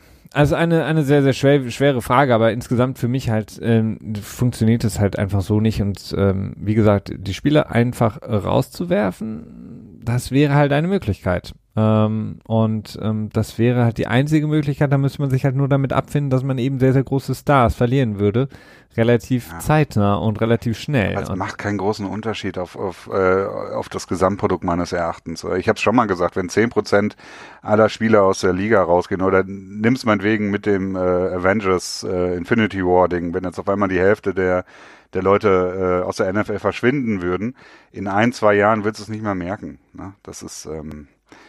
weil man sich dran gewöhnt an die Qualität des Spiels. Ja, ne? Ja. Und dann der Beste ist dann vielleicht in dem Moment nicht mehr, wäre dann vor 2 Jahren vielleicht nicht mehr der Beste gewesen, aber er ist in dem Moment der Beste. Und für den normalen Fan wird es, glaube ich, keinen großen Unterschied machen. Und dementsprechend, so sehe ich es halt auch, wenn du jetzt da rigide durchgreifen würdest bei Gewaltvergehen, sag ich mal, es würde sich im Prinzip, jedes Team würde darunter leiden, aber dadurch, dass jedes Team darunter leidet, leidet im Schnitt wahrscheinlich kein Team über dermaßen viel mehr als sonst. Außer vielleicht Teams wie Kansas City, die augenscheinlich ihren Erfolg auf fragwürdigen Charakteren quasi aufgebaut haben. Absolut, wir werden sehen. Die weiteren Charaktere haben wir heute besprochen, die den Erfolg für andere Teams auf jeden Fall garantieren sollen oder auf jeden Fall mithelfen sollen. Die Rookies, die baldigen Rookies, sobald sie ihre Verträge unterschreiben haben, denn bisher wurden ja sozusagen nur Verhandlungsrechte erworben im Draft. Die haben wir jetzt größtenteils heute einmal so ein bisschen abgefrühstückt in einer großen Runde. Christian, vielen Dank für deinen Input, wie immer. Es hat Spaß gemacht, auch wenn es im Vorfeld sehr, sehr viel Arbeit war, neben dem normalen Draft-Schauen alles nochmal aufzuarbeiten. War eine Menge. Es war eine Menge. Aber es hat Spaß gemacht. Wir hoffen, es hat euch auch gefallen. Wir wünschen euch noch einen hoffentlich angenehmen freien Tag, eine gute Restwoche und hören uns dann in der kommenden Woche wieder beim NFL Tuesday mit den Themen der Woche. Bis dahin, macht's gut. Ciao.